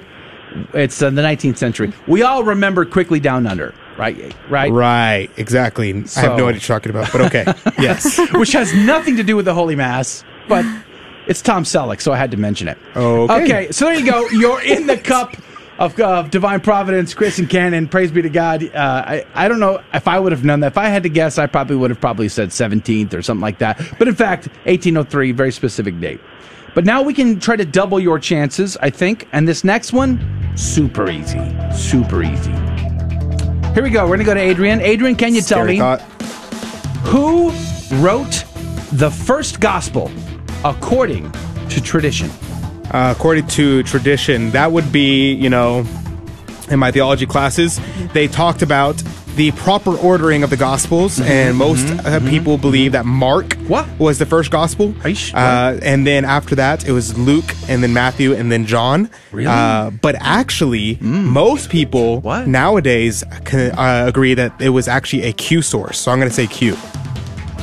Q. Yes. From Star Trek. No. Q source, the, you know, the Next in- generation. in biblical scholarship. You you took jo- John Bergsma's uh, scriptures class. You I know did. about the Q source. But that was a Catholic class, so I'm we left you. Q out of things. It's that's what the answer is. Saying. Okay. So anyway, your answer is Q. Yep. Q source. Uh, Janice, can you tell Yes. me who wrote the first gospel according to tradition? That would have to be Matthew. Matthew. All right. Mm-hmm. That seems like a solid answer to me. Uh, Chris and Cannon. Janice seems to think it's Matthew, whereas Adrian says it's Q. 15 seconds on the clock. Who is right? Who is wrong? What say you? Well, this is tough because I don't think that Q is a gospel, but I I think that Adrian's got a good point because I want to say it's Mark. So, uh, uh, let's go. Let's go to Adrian. Adrian. Are you sure? Ah, too slow. I'm so sorry. Too slow on the rebuttal. Slow. Uh, it's a curveball. Slow and to the right, and you swung. And uh, I'm sorry, I was wrong. It's in fact Matthew is the correct answer. Q was a distraction. All right, well, we're running out of time here. Let's go to the third. I still think we can get you in here twice. I think so. I think so. Okay, back to Ginny's. Janice, can you tell me what famous Catholic astronomer proposed that the planets revolve around the sun and the Earth rotates on its axis? Hmm. That would have to be Peter Damian. Really? Yes. Wow. He Wow. was uh, He was a saint, wasn't he? he was a saint, but he was also a famous astronomer. Was he? Yeah. Peter Damian. Super Yes. cool. Hmm. Okay. Well, let's just see here. Uh, Adrian Fonseca, can you tell That's me? my name. Uh, what's your middle name again? Uh, yeah. There you go. What famous Catholic astronomer proposed that the planets revolve around the sun and the Earth rotates Copernicus. on on its axis? Yeah, that's Copernicus.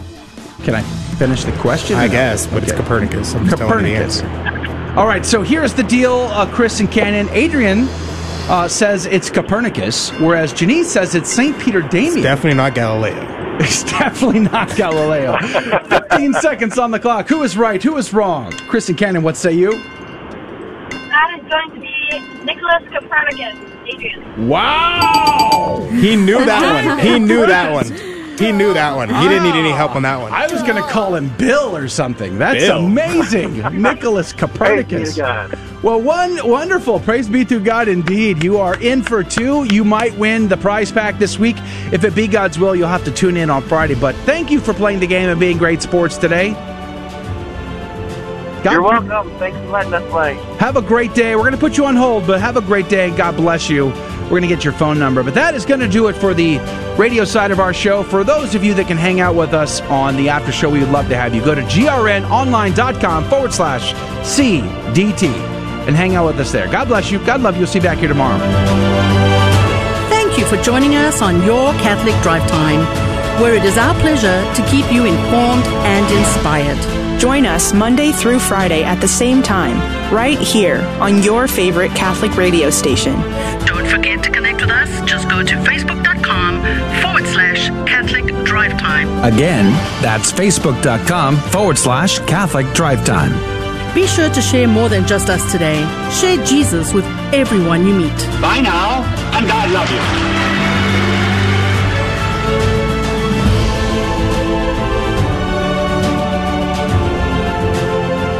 Adrian the Tricky. I tried not to be. The Ratty Tratty. I tried to be Adrian the Meanie. Adrian the Meanie. I try to to give it away. I mean, Q. How do you- I mean, it's. It How do you seems, sleep know, at night with that conscience of yours? And I did my best. I did my best. I was, uh, you know, because it's interesting because you know most modern scholars will agree Mark was written first. Um, and then the other thing that modern, modern scholars will agree is that there was a Q source. Those are the two main theories of scripture scholarship of where the scriptures come from. Um, I'm a traditionalist. I'm a rigid trad and a uh, and a uh, me- big meanie.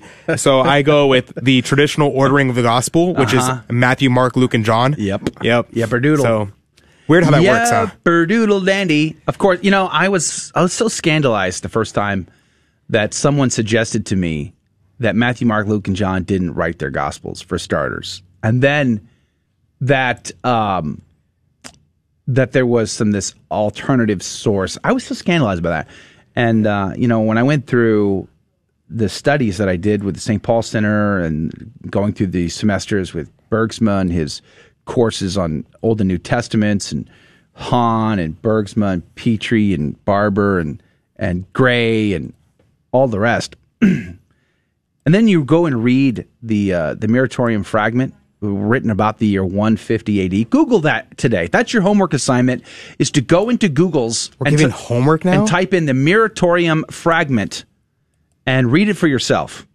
This was a document where the church is debating what is inspired in part of the canon.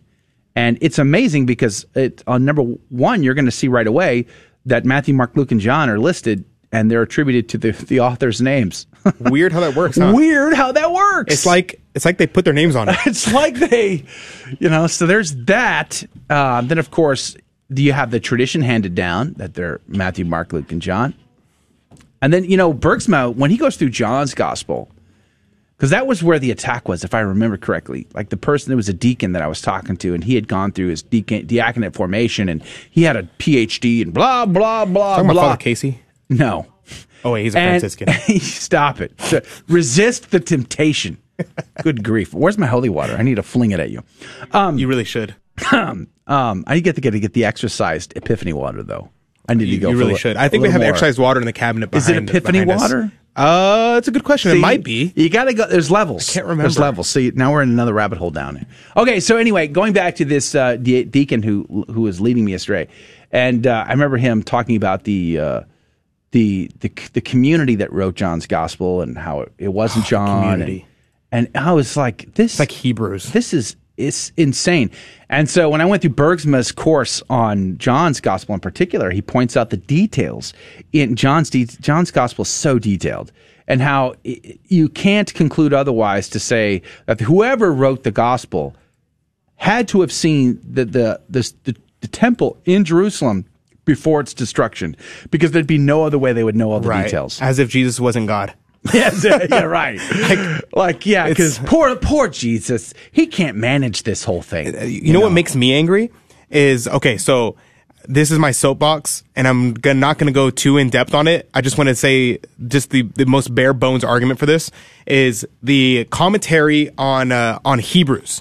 Like so, in the Mass. We read. I, actually, I don't know about the Novus Ordo, but in the traditional Mass, I'm pretty sure it's the same in the Novus Ordo, but I'm not 100 percent certain. You mean so I'm St. gonna say. Paul's letter to the Hebrews? It's exactly. And when we do the readings, Or is it Apollos? When we read, do the reading, we say uh, a letter from Saint Paul to the Hebrews. So that's one tradition attesting that uh, Paul wrote to, wrote Hebrews. Second, Saint Thomas, and so okay.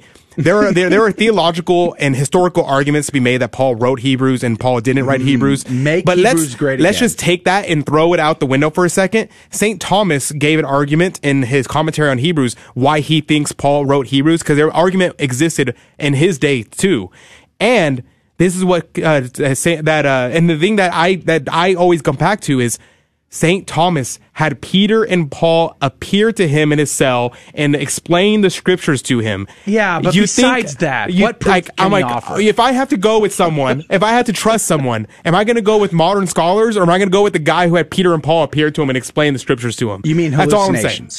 That's all I'm saying. You mean hallucinations? So it's ignoring all the arguments, which there are good arguments on both sides, but it's just attested to by tradition and it's attested to by the visions of saints. So I'm just going to say that You're- Paul wrote Hebrews. You're going with it, huh? Yep. Not Apollos. Mm. Or Luke. Or a community. is a theory that suggests Luke helped uh, Paul write. Sure, I'm sure that's possible. Because of the uh, the grammar, the Greek grammar involved in the earliest trans, uh, transcripts or uh, the versions of the document seem to be more elevated than Paul is normally used to. I'm sure that's possible. I could I could But buy that. One thing is important, and Dr. Hahn, Bergsman, all of those guys that I mentioned before, fellows of the St. Paul uh, Center for Biblical Theology, uh, point out that whoever whoever wrote it, St. Paul, whoever wrote it, clearly also saw the temple in Jerusalem before the destruction in 70 AD. Mm-hmm. The details and the way they discuss the high priest making sacrifices seems to suggest it was still happening when the letter was written. You're saying it wasn't written in 90? Uh, I'm saying it goes back before 70 AD. Hebrews is an amazing letter. It's one of my favorite, especially Hebrews chapter 12. We are uh, surrounded by so great a cloud of witnesses. The, chapter 12 is the description uh, of the Holy Mass, where heaven and earth meet. It is is mind blowing, and that is a very early document, in my opinion. Of course, I'm not a scholar, and I didn't stay at Holiday Inn anytime recently, so there you go. I did recently. Did you really? A couple months ago. Wow, no kidding. Hey, uh, good morning, David L. It's good to see you and the Burrier family. Jonah and Dominic and Sienna are hanging out with us. Uh, by the way, Sienna wants to know your middle name. Okay. What is it? Mm-hmm. Go ahead. Yeah. Uh, S. Franco, good morning to you. Colin, good morning to you. Clarissa, good to see you. Hey, and big hearts on uh, Tom Bombadil. Tom Bombadillo. I love Who it. is Tom Bombadil? Ooh, that's a good question. I'm so glad you asked that question. We'll come back to that. Uh, let's see. Good morning, Mary Barone. Good morning to you. Uh, thanks for hanging out with us. Who's hanging out on Facebook? Yes, we have Sita. Uh, Chris Chance has been. Uh, uh, he's been having a huge chat about the Q source. He said, "If they didn't write the Gospels, why should I believe what was written in them?" And uh, that's a great question. That's Uh, exactly yep. the point to the attack, is it And not? Sonia said, "Joe, you are very sneaky." Uh, let's see. Mary Barone had a great uh, question that we should talk about uh, in a second. Um, and Lori is on with us. Joaquin is on. Sean is on with us. And Gloria, I think I said Gloria already. Uh, let's see. It's okay. I can say it twice. Eric is on with us. Said, good morning, CDT family. So is Buddy. Jesus Robles is on with us. I can't. How do you roll your tongue like that? I have no idea. It just happens. Uh, Michelle Vaughn is on with us, and uh, she wanted to hear about the Cornelius Lapide commentary on anxiety, which is Hmm. great stuff right there. Alexander Yosef says, Hey, "What an awful statue of Jesus! Where is the cross? It looks like he's Man, impaled." Love, I love the statue of the crucified Lord. I like it too, We but I have do, a cross Yeah. I do think that it needs and a cross, but it needed to be displayed. It's kind so expensive. It's a display stand. That's Yeah. all it is. Whether or not it looks like it's an impaling. But Which, feel by free to way, donate for did a you know? Did you know that there is a tradition that seems to suggest that crucified persons were impaled? that sounds horrible. Yeah, It- that's it goes unspoken of, but there is a wound on the backside. Let's just say I don't want to get into more gross details Yeah. than that, but there is a tradition of such, not related to Alexander's comment. Oh, Clarissa. So Clarissa said, "Go, got to read Lord of the Rings, Fellowship of the Rings." Tom Bombadil is not in the movies. Uh, no, I know who who Tom Bombadil is. I'm just like, there's a joke in he? yeah, there's a joke in uh, in Tolkien philosophy. Um, and theology, and whenever people study the philosophy of Tolkien, the philosophy of Lord of the Rings, the question always comes up: Who is Tom Bombadil? Who and most Bombadil? people say uh, Tom Bombadil is nobody and everybody uh, because he doesn't fit into any category. He kind of just comes and goes as he pleases. He's the master, and as he, uh, Goldenberry said. And so, yeah, like Peter Kreeft doesn't agree on it. Neither does Joseph Pearce. There's like nobody knows who Pom- Joseph Tom Bombadil Pearce, is. we interviewed him. Yeah. he he said who he thinks Tom Bombadil is. Yeah, but it is, it's disputed. It's Adam. It's not. It's I don't think it's It's Adam. totally Adam. It's not Adam. Get him back. It doesn't fit the, the character of Adam. Joseph Pearce is coming back just to talk about Just Tom talked Bombadil. about Tom, Tom Bombadil. It- we're going to settle the argument. And it's Adam. It's not Adam. Show of hands. How many people think it's Adam? Raise your hand. I want to see him. Hands up. Innate tongue roll. Lori, are you saying you can roll your tongue, Lori? I, I am incapable of it. Janice, uh, you you must be able to roll your R's. Well, let's turn your mic on so I can hear. it. yes, I am. Robles, Robles, I- Robles. I can't. I can't You do just did it. No, I can't. I, that's not the same thing as using it It's in not that hard. It's just uh, r- ah, Robles. I, ca- I can't. It's a You DNA can? thing. It's a DNA. It's a it's a DNA thing. Yeah, even like Adrian doesn't. Right, you're not fluent in Spanish, Adrian. But he, I don't know Spanish at all. He rolls yeah, his and still, so it, it must be a blood thing because I'm sure you have some. You have his. You have Did you guys Latin just blood. hear that? Clarissa said, not Adam.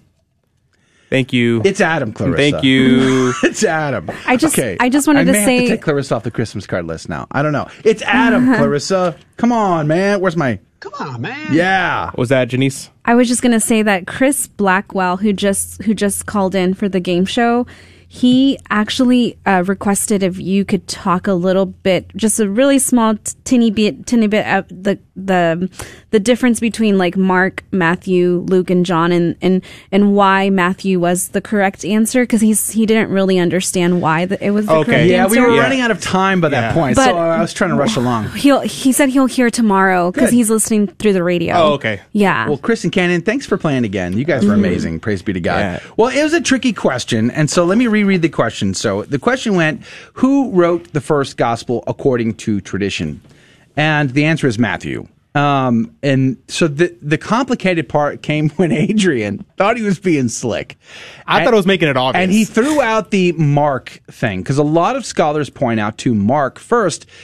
And part of the re okay, so Scott Hahn's book, um, politicizing the Bible, which is about three inches thick, by the way, uh, is a, probably a good source for the whole topic. But let me keep it simple. There are a number of biblical scholars who will say Mark was written first because it was briefest. Tradition says Mark followed Peter around and recorded his homilies and compiled them into what we call the Gospel of Mark today. So it's really the Gospel of Peter, but Mark's name is attributed to it because he was the scribe. So a lot of biblical scholars claim Mark. However, the same scholars will also seem to suggest that there was a document that predates Mark called who knows what. So they put a name, they put a letter on it to give it a name called Q mm-hmm. as some anonymous who knows what type of source. So Adrian was trying to be slick and threw threw this curveball that, com- yeah, I thought it was going to be obvious. Confused things. My mistake. However, the question is about tradition, not about biblical scholars' opinions of, of these things. And traditionally, Matthew is listed first because it is traditionally the first gospel, written by Levi, written to the Israelites in a uh, in a language that they would understand and it would speak to their hearts, which is why it starts with the genealogy of Jesus to prove his genealogy. And it's written in a way to, to scream as loud as possible. He is the successor of King David. He is the son promised in 1 Samuel chapter 7. So that's why the that's why Matthew is the answer. And Chris, you've probably if you're listening on podcast, which means you've already heard Adrian and I start this after show with this conversation. I'll just repeat it for the sake of everybody else. Uh, if you're looking for a great place to go, go and search for the Muratorian Fragment, written in around the year 150 AD. It's fragment because we only have a piece of it. We don't have the whole document. But it's it's a pretty cool insight into what the church was thinking in around the year 150 AD about the canon of Scripture. Number one, Matthew is listed. Uh, so is Mark, Luke, and John. So is the Apocalypse. Uh, and other documents listed. And the, the telltale sign for knowing if a document should be considered as part of the canon of Scripture was it read at Holy Mass, especially in churches founded by the apostles themselves. That should be pretty telling, shouldn't it? It's not just about me and Jesus and my Bible and the Holy Spirit. It is beyond that. It is the Holy Liturgy handed down from one generation to the next. That is, is the telltale sign. I, I find that fascinating. That's about 150 AD, Muratorian Fragment. Hopefully that helps. Yeah, um, jo- uh, Jonah wanted to know who our favorite saints are. He said, "Can we talk about our favorite saints, especially if they're if we have middle names named after them? Who's yours?" Right. Uh, so Saint Vincent Ferrer is uh, my favorite saint, and I think uh, well, it- it's a kind of a, a, toss up. I have a few favorite saints. I actually did a podcast way back when, like, it was one of my first podcasts on our favorite saints with me and my buddy, who's now Frater. Um, Garyon, he was Max Molinax at the time, but Frater Garyon is his name now. And he, uh, me and him did a podcast on our favorite saints. And I put number one at then, uh, it's, it's, it's gotta be between St. Thomas and St. Vincent Ferrer. But St. Vincent Ferrer is a rock star, man. He was, he did so many miracles and he was, uh, he sprouted wings one time and flew because he was like, he was needed somewhere else. Yeah. And so as soon as mass ended, He he, sprouted wings and he flew to the other de- de- uh, location to be able to serve the people in that area. Like he was so he did so many miracles that they had people to hold up his arms because he was get so exhausted from doing miracles. Um, and one time he rose, so he was preaching. He he was famous for, and this is probably the greatest miracle. He converted so many people. He would go into synagogues, and but when after preaching in the synagogue, he would walk out, and they would change the name of the synagogue to Holy Cross because they had uh, all converted. Everyone in the synagogue had converted, and so they changed the name of the synagogue into a Catholic church. They made it into a Catholic church on the spot. He did the same thing with mosques. And one time when he was preaching at a uh, Jewish synagogue, somebody stood up and pointed at him and said, You are a blasphemer against God. And he got up and he was walking out the door, and the archway collapsed onto the guy and killed him. And and everybody freaked out. And and uh, and Vincent Ferrer walks up to him and goes and and calms everybody down and goes and touches the guy and tells him to arise. And the guy pops up from the dead and goes. The Jewish faith is not the true faith. The Catholic faith is a true faith. Uh, and he converted, and then everyone in the synagogue converted. Mic drop. yeah, it's a huge deal. He did so many miracles. Like Yeah. that's not even like One scratching the, surface. One of the under, like, uh, sort of like the minimal uh, minute uh, miracles that happened everywhere he went that we kind of kind of look past too often is that he would stand in a square and preach, and everyone could hear him clearly, no matter how loud he was. You know, so he when he preached, he was heard throughout the town squares, which was pretty amazing. And he would prophesy, and, and he was so many cool things about St. Vincent Ferrer. Hey, by the way, Clarissa says, is his wife Eve talking about Tom Bombadil? No. Well, he actually, mm. actually, in the Fellowship of the Rings, Tom Bombadil has a little bit of a speech about his former wife, who's not there anymore. And um, hmm, so what might have happened? It's a mystery that we're going to have to get Joseph Pearce back on to uh, to talk about because clearly it's Adam. Uh, anyway, And Chris Hey, says, I don't think that the Adam theory holds up because Tom was able to resist the One Ring. Hmm. So was Gandalf. Yeah, but Gandalf's not Adam. But my point is, just because someone can resist the ring does not mean it's an argument that he's not Adam. I mean, Adam didn't resist the ring. Um, well, maybe in Tolkien's version of the of the events. Right. I'm seeing the theory crumble before Well, your eyes. I- well, no. That's, but my point about the wife is, it seems like uh, when you go back and look at that, the wife had a falling, like because it's mysterious. You don't really know. It's just there's sort of a lament there that the wife isn't there anymore, and now it's Goldenberry. What happened? And is Goldenberry his wife? I don't know. It Goldenberry's his companion, but maybe not his wife. I don't know. It's hard Seems to tell. weird for him because she be is an she's an someone. elf, and he is and he's not. But he was there when the creatures came in. Mm. And as Goldenberry says, he is the master. It's totally Adam. Hey, before we run out of time, 10 minutes on the clock, there was some questions. Yes. Uh, let's get to some of those. Yeah. So, Buddy said, "Is Saint Christopher still a saint?" I've heard that there there's a controversy over the sainthood of Saint Christopher. Uh, real quick, the short answer, and I'm just going to get a short answer. The short answer is yes, he's still a saint. They took him off the liturgical calendar after the Second Vatican Council because they were trying to retrofit the council, uh, the uh, the calendar, and get rid of saints that there was quote dubious um, evidence for their existence. So Saint Valentine was also taken off the calendar, and many other saints. Um, they are still saints, technically speaking, and I believe they're real. So I mean, I still celebrate and I still pray to Saint Christopher every day whenever I travel. Um, so I have his, his, his medal in my car. But anyway, uh, the other question we had was from, um, let's see, who asked the question? I had it listed a second ago. I think it was Mary Barone had a question concerning the topic of blessing same-sex unions. I need help understanding this question. What is a blessing? Is it asking God to make things a right according to the will of God for the people being blessed? Or is it our human declaration that God approves of the individuals being blessed? So a blessing is simply uh, asking the grace of God to come upon a certain thing. And then there's different kinds of blessings that dictate certain types of things. And so the, uh, a blessing of a same-sex union can never be good because that is giving a tacit approval of that thing. Now, could you bless the individuals that are in same-sex unions? So let's say, hypothetically speaking, a someone who was a homosexual uh, who is living in sodomy comes up to a priest after mass and says, "Father, uh, may I have your priestly blessing?" They can give him a priestly blessing. But if he says, "Father, could you bless my my sodomite union?" then the, then uh, father has to say, "No, I cannot do that because you cannot bless evil things." Now you can exercise evil things, and that's a type of blessing, but it's a uh, but the category difference is very very important, and so it has, that has to be made clear. In the case of Germany, it's clear that what they're doing is not Yeah. like giving an exorcism. It's not saying praying that they convert. It's not doing any of that. It's giving approval for the act of sodomy He- that they're Here's a quote from Francis uh, from Francis Rocca for the Wall Street Journal, uh, talking about, and I read this during the show uh, on the "What's Concerning Us" segment from CatholicVote.org is the one who's I ran with here, and it's this is the quote.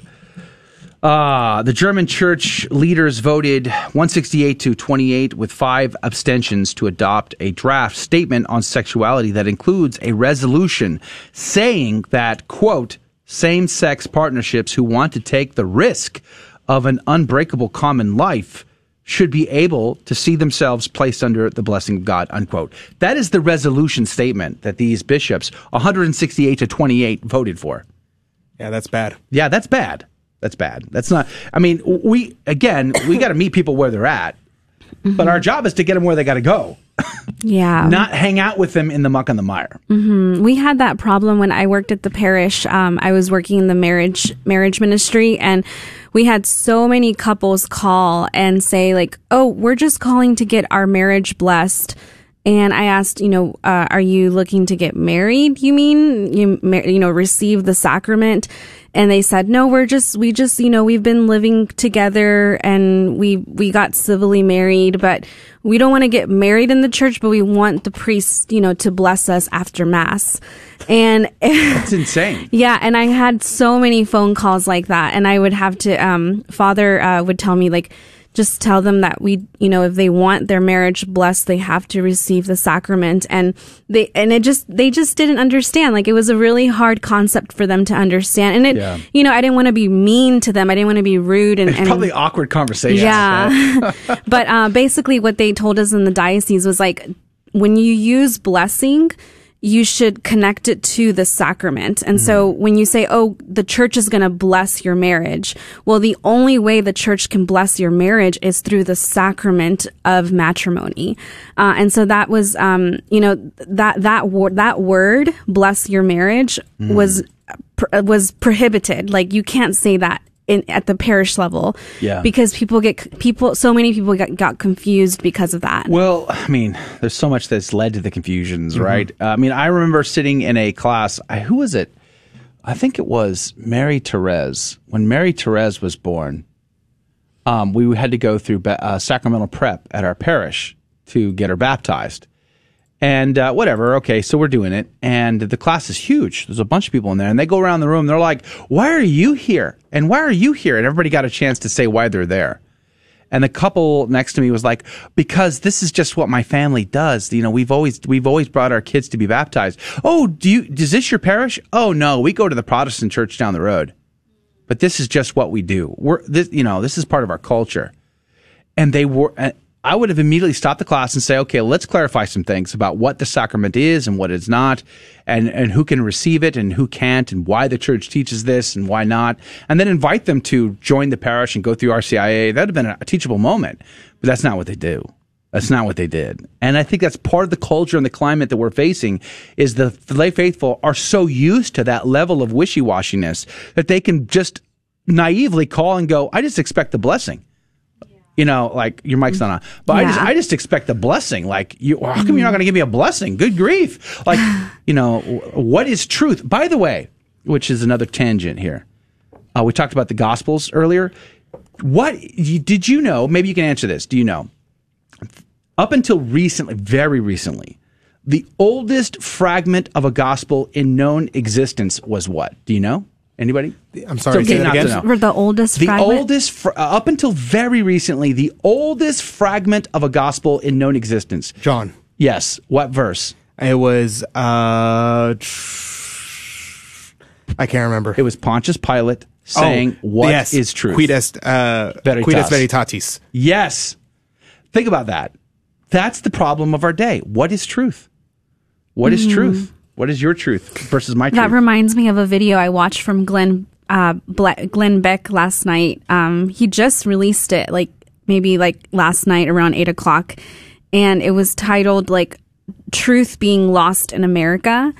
and he and his it's like a 17 long uh 17 minute video but Yeah. basically in that video he talks about um how the, the the the reason why America is the way it is today and just there's so much confusion is precisely because we don't we don't we've lost the meaning of truth and we everyone has their own truths and you know we live in a relativistic culture and so I, I thought that was really interesting but definitely check out glenn beck's video he just released it uh, it's titled uh, uh, truth no longer in america or something like that yeah. it was really good Was there? Uh, we have about four minutes or five minutes left. Uh, Adrian, was there another comment based on the interviews or what's concerning us? Uh, let me check. Wasn't there I- another I one? think there was, but I let me see if I can find it. Uh, da. I mean, besides the Tom Bombadil controversy, um, that has Um, clearly now been resolved. That clearly has been resolved. We have established that. Uh, Michelle Vaughn asked about the uh, the anxiety thing. Oh, yeah. Uh, and Oh, so, real quick on that, we if you want to check it out and read it for yourself, I highly recommend you look up Cornelius Lapides, uh, and you just uh, let me see if I can spell it out for you. It's it's not an easy name to spell. Cornelius C O R N E L I U S A which is a separate word, A, and then Lapide, L-A-P-I-D-E. And if you look that up, the great commentary of Cornelius Lapide, under Luke chapter 10, verses 40 through 43, he talks about anxiety and how to overcome that anxiety. Um, and it's excellent commentary. I highly recommend. And, Awesome. and he, uh, it's very, very good. And also, just in, if you're interested, at the beginning of all the gospels, he actually gives a history of the gospel and stuff. And so the very first thing he does is, uh, titled General Preface Concerning the Excellence and Majesty of the Four Gospels and of the number, order, and agreement and discrepancies of the gospels. So if you're interested in what we've been Super talking cool. about, he does talk about that as well. If you're interested. Um, let's see. is Did I forget anything else? is this commentary available in um, the software that you use what's Yes, it called Verbum. uh, Verbum. yes Verbum.com forward Mhm. slash GRN, by the way. Mm-hmm. And they're, they've generously given us access to, uh, to the tools so that we can do our commentaries. And, and that definitely is in there. Yes, and if Oh, you cool. uh, Yeah. so it's there. It's also free online, and it's also I think uh, Jesus Robles found all four gospels for hundred bucks. He No, texted me the other day. 60. No, no, no. This he- is new. Yeah, this is new. He Uh. bought he so he bought one commentary for sixty. And then he texted me like a day later and goes, "Look what I found! I couldn't resist." And he bought all four Okay, commentaries his secret can for we, a hundred bucks. Can we reveal his secret with a minute to go? eBay? Okay, his secret is eBay. He just Yeah. he's, he's he's bidding on them. I wanted to also mention before we say goodbye. So our guest on uh, contraception today was very good.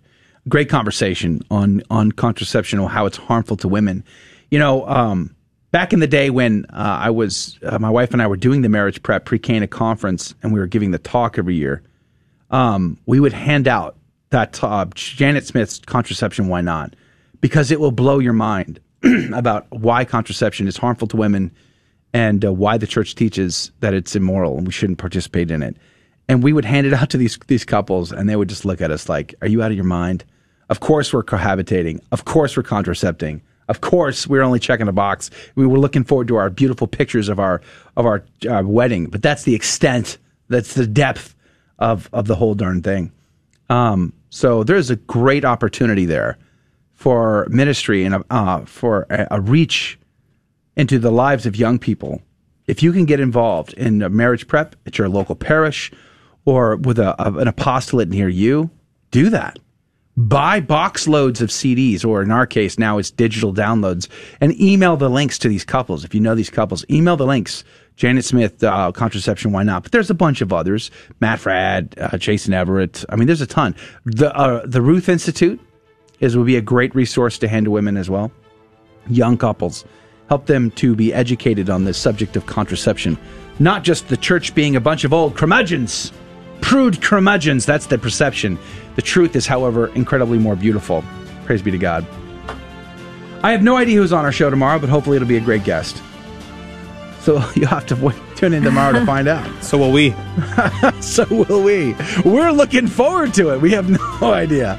Uh, hey, by the way, I am a streaming. Uh, I posted to MeWe, so make sure you're hanging out with us on MeWe. Search for Catholic Drive Time there, MeWe.com forward slash CDT. But I'll send it to you in an email link. But we're going to interview Henry Sire, the Dictator Pope author, later uh, this morning, and we'll be sending that to the CDT Insiders. Make sure you're on the email list at grnonline.com forward slash CDT. God bless you. God love you. We'll see you back here tomorrow morning.